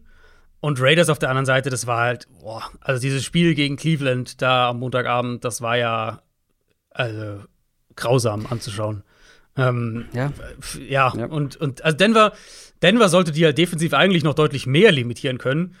Vielleicht kriegen sie Darren Waller diese Woche zurück. Das würde natürlich sehr viel helfen und wäre auch mit Abstand die beste Chance, jetzt auch strukturell gedacht, gegen diese Defense. Aber wahrscheinlich wird Denver die Line of Scrimmage gewinnen und das vielleicht auch nicht mal knapp und relativ wenige Big Plays zulassen. Und ähm, ja, also ich erwarte von beiden Offenses relativ wenig und ja. wenn ich in so einem Spiel, wo ich dann sage, ich habe äh, hab irgendwie kein so richtiges Gefühl, würde ich zum besseren Quarterback tendieren. Das ist Derek Carr.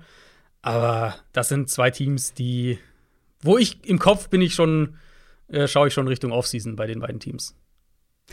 Ich kann keine Franchise ernst nehmen, die Drew Lock ähm, aufs Feld stellt, wenn man einen Brad Ripien zur Verfügung hätte.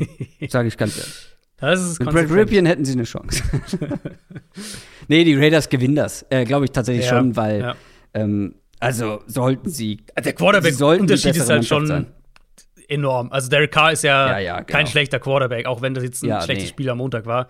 Und Drew Lock ist halt kein Starter. Ja, ja, so kann man es zusammenfassen.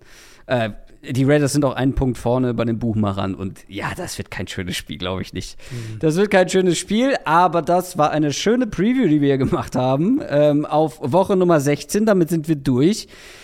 Äh, ja, Endspurt, Adrian, Endspurt. Mhm. Und bin sehr gespannt, was am Ende dabei rauskommt. Äh, wir haben noch drei Wochen vor uns. Äh, viel Glück an alle in den Fantasy Football Halbfinals höchstwahrscheinlich. Ich bin sehr stolz, denn ich bin in allen vier Ligen, in denen ich in den Playoffs bin, auch noch im Halbfinale. Mhm. Vier von fünf. Keine so schlechte Quote. ähm, auch in unserer Hörerliga, wo jetzt Tyreek Hill ausfallen wird. Äh, nee, gar nicht wahr. Daryl Henderson äh, ist das Problem da. Den bräuchte ich eigentlich äh, mit vielen Carries. Egal. Das soll es für heute gewesen sein. Hast du noch was auf dem Herzen? Äh, frohe Weihnachten, können wir ja vielleicht noch mal sagen. Ach, stimmt, Äh, an, ja. an, an alle, die es feiern zumindest mal. Ähm, steht ja jetzt vor der Tür, Ja. also wenn ihr die Folge hört, ist es wahrscheinlich, vielleicht seid ihr gerade unterwegs irgendwie zu eurer Familie. Ähm, schöne Feiertage. Streitet euch nicht. Genau, bleibt gesund, passt auf euch auf. Und, Genau. Äh, Reduziert vielleicht auch die Familienbesuche, ja, vielleicht. ähm, so wie ich zum Beispiel. Ich habe wirklich ganz, ganz abgespecktes Programm. Mhm. Fast gar kein Programm. Das soll es auf jeden Fall für heute gewesen sein. Oh, das ist der falsche Knopf gewesen. Mein Gott, habe ich mich erschrocken. Das soll es gewesen sein für heute. Schaut mal bei Spotify in die Bewertungen, schaut mal im Shop vorbei und dann wünsche ich euch frohe Weihnachten, wie Adrian schon gesagt hat. Äh, bleibt gesund, wir hören uns nächste Woche. Macht's gut. Tschüss. Ciao, ciao.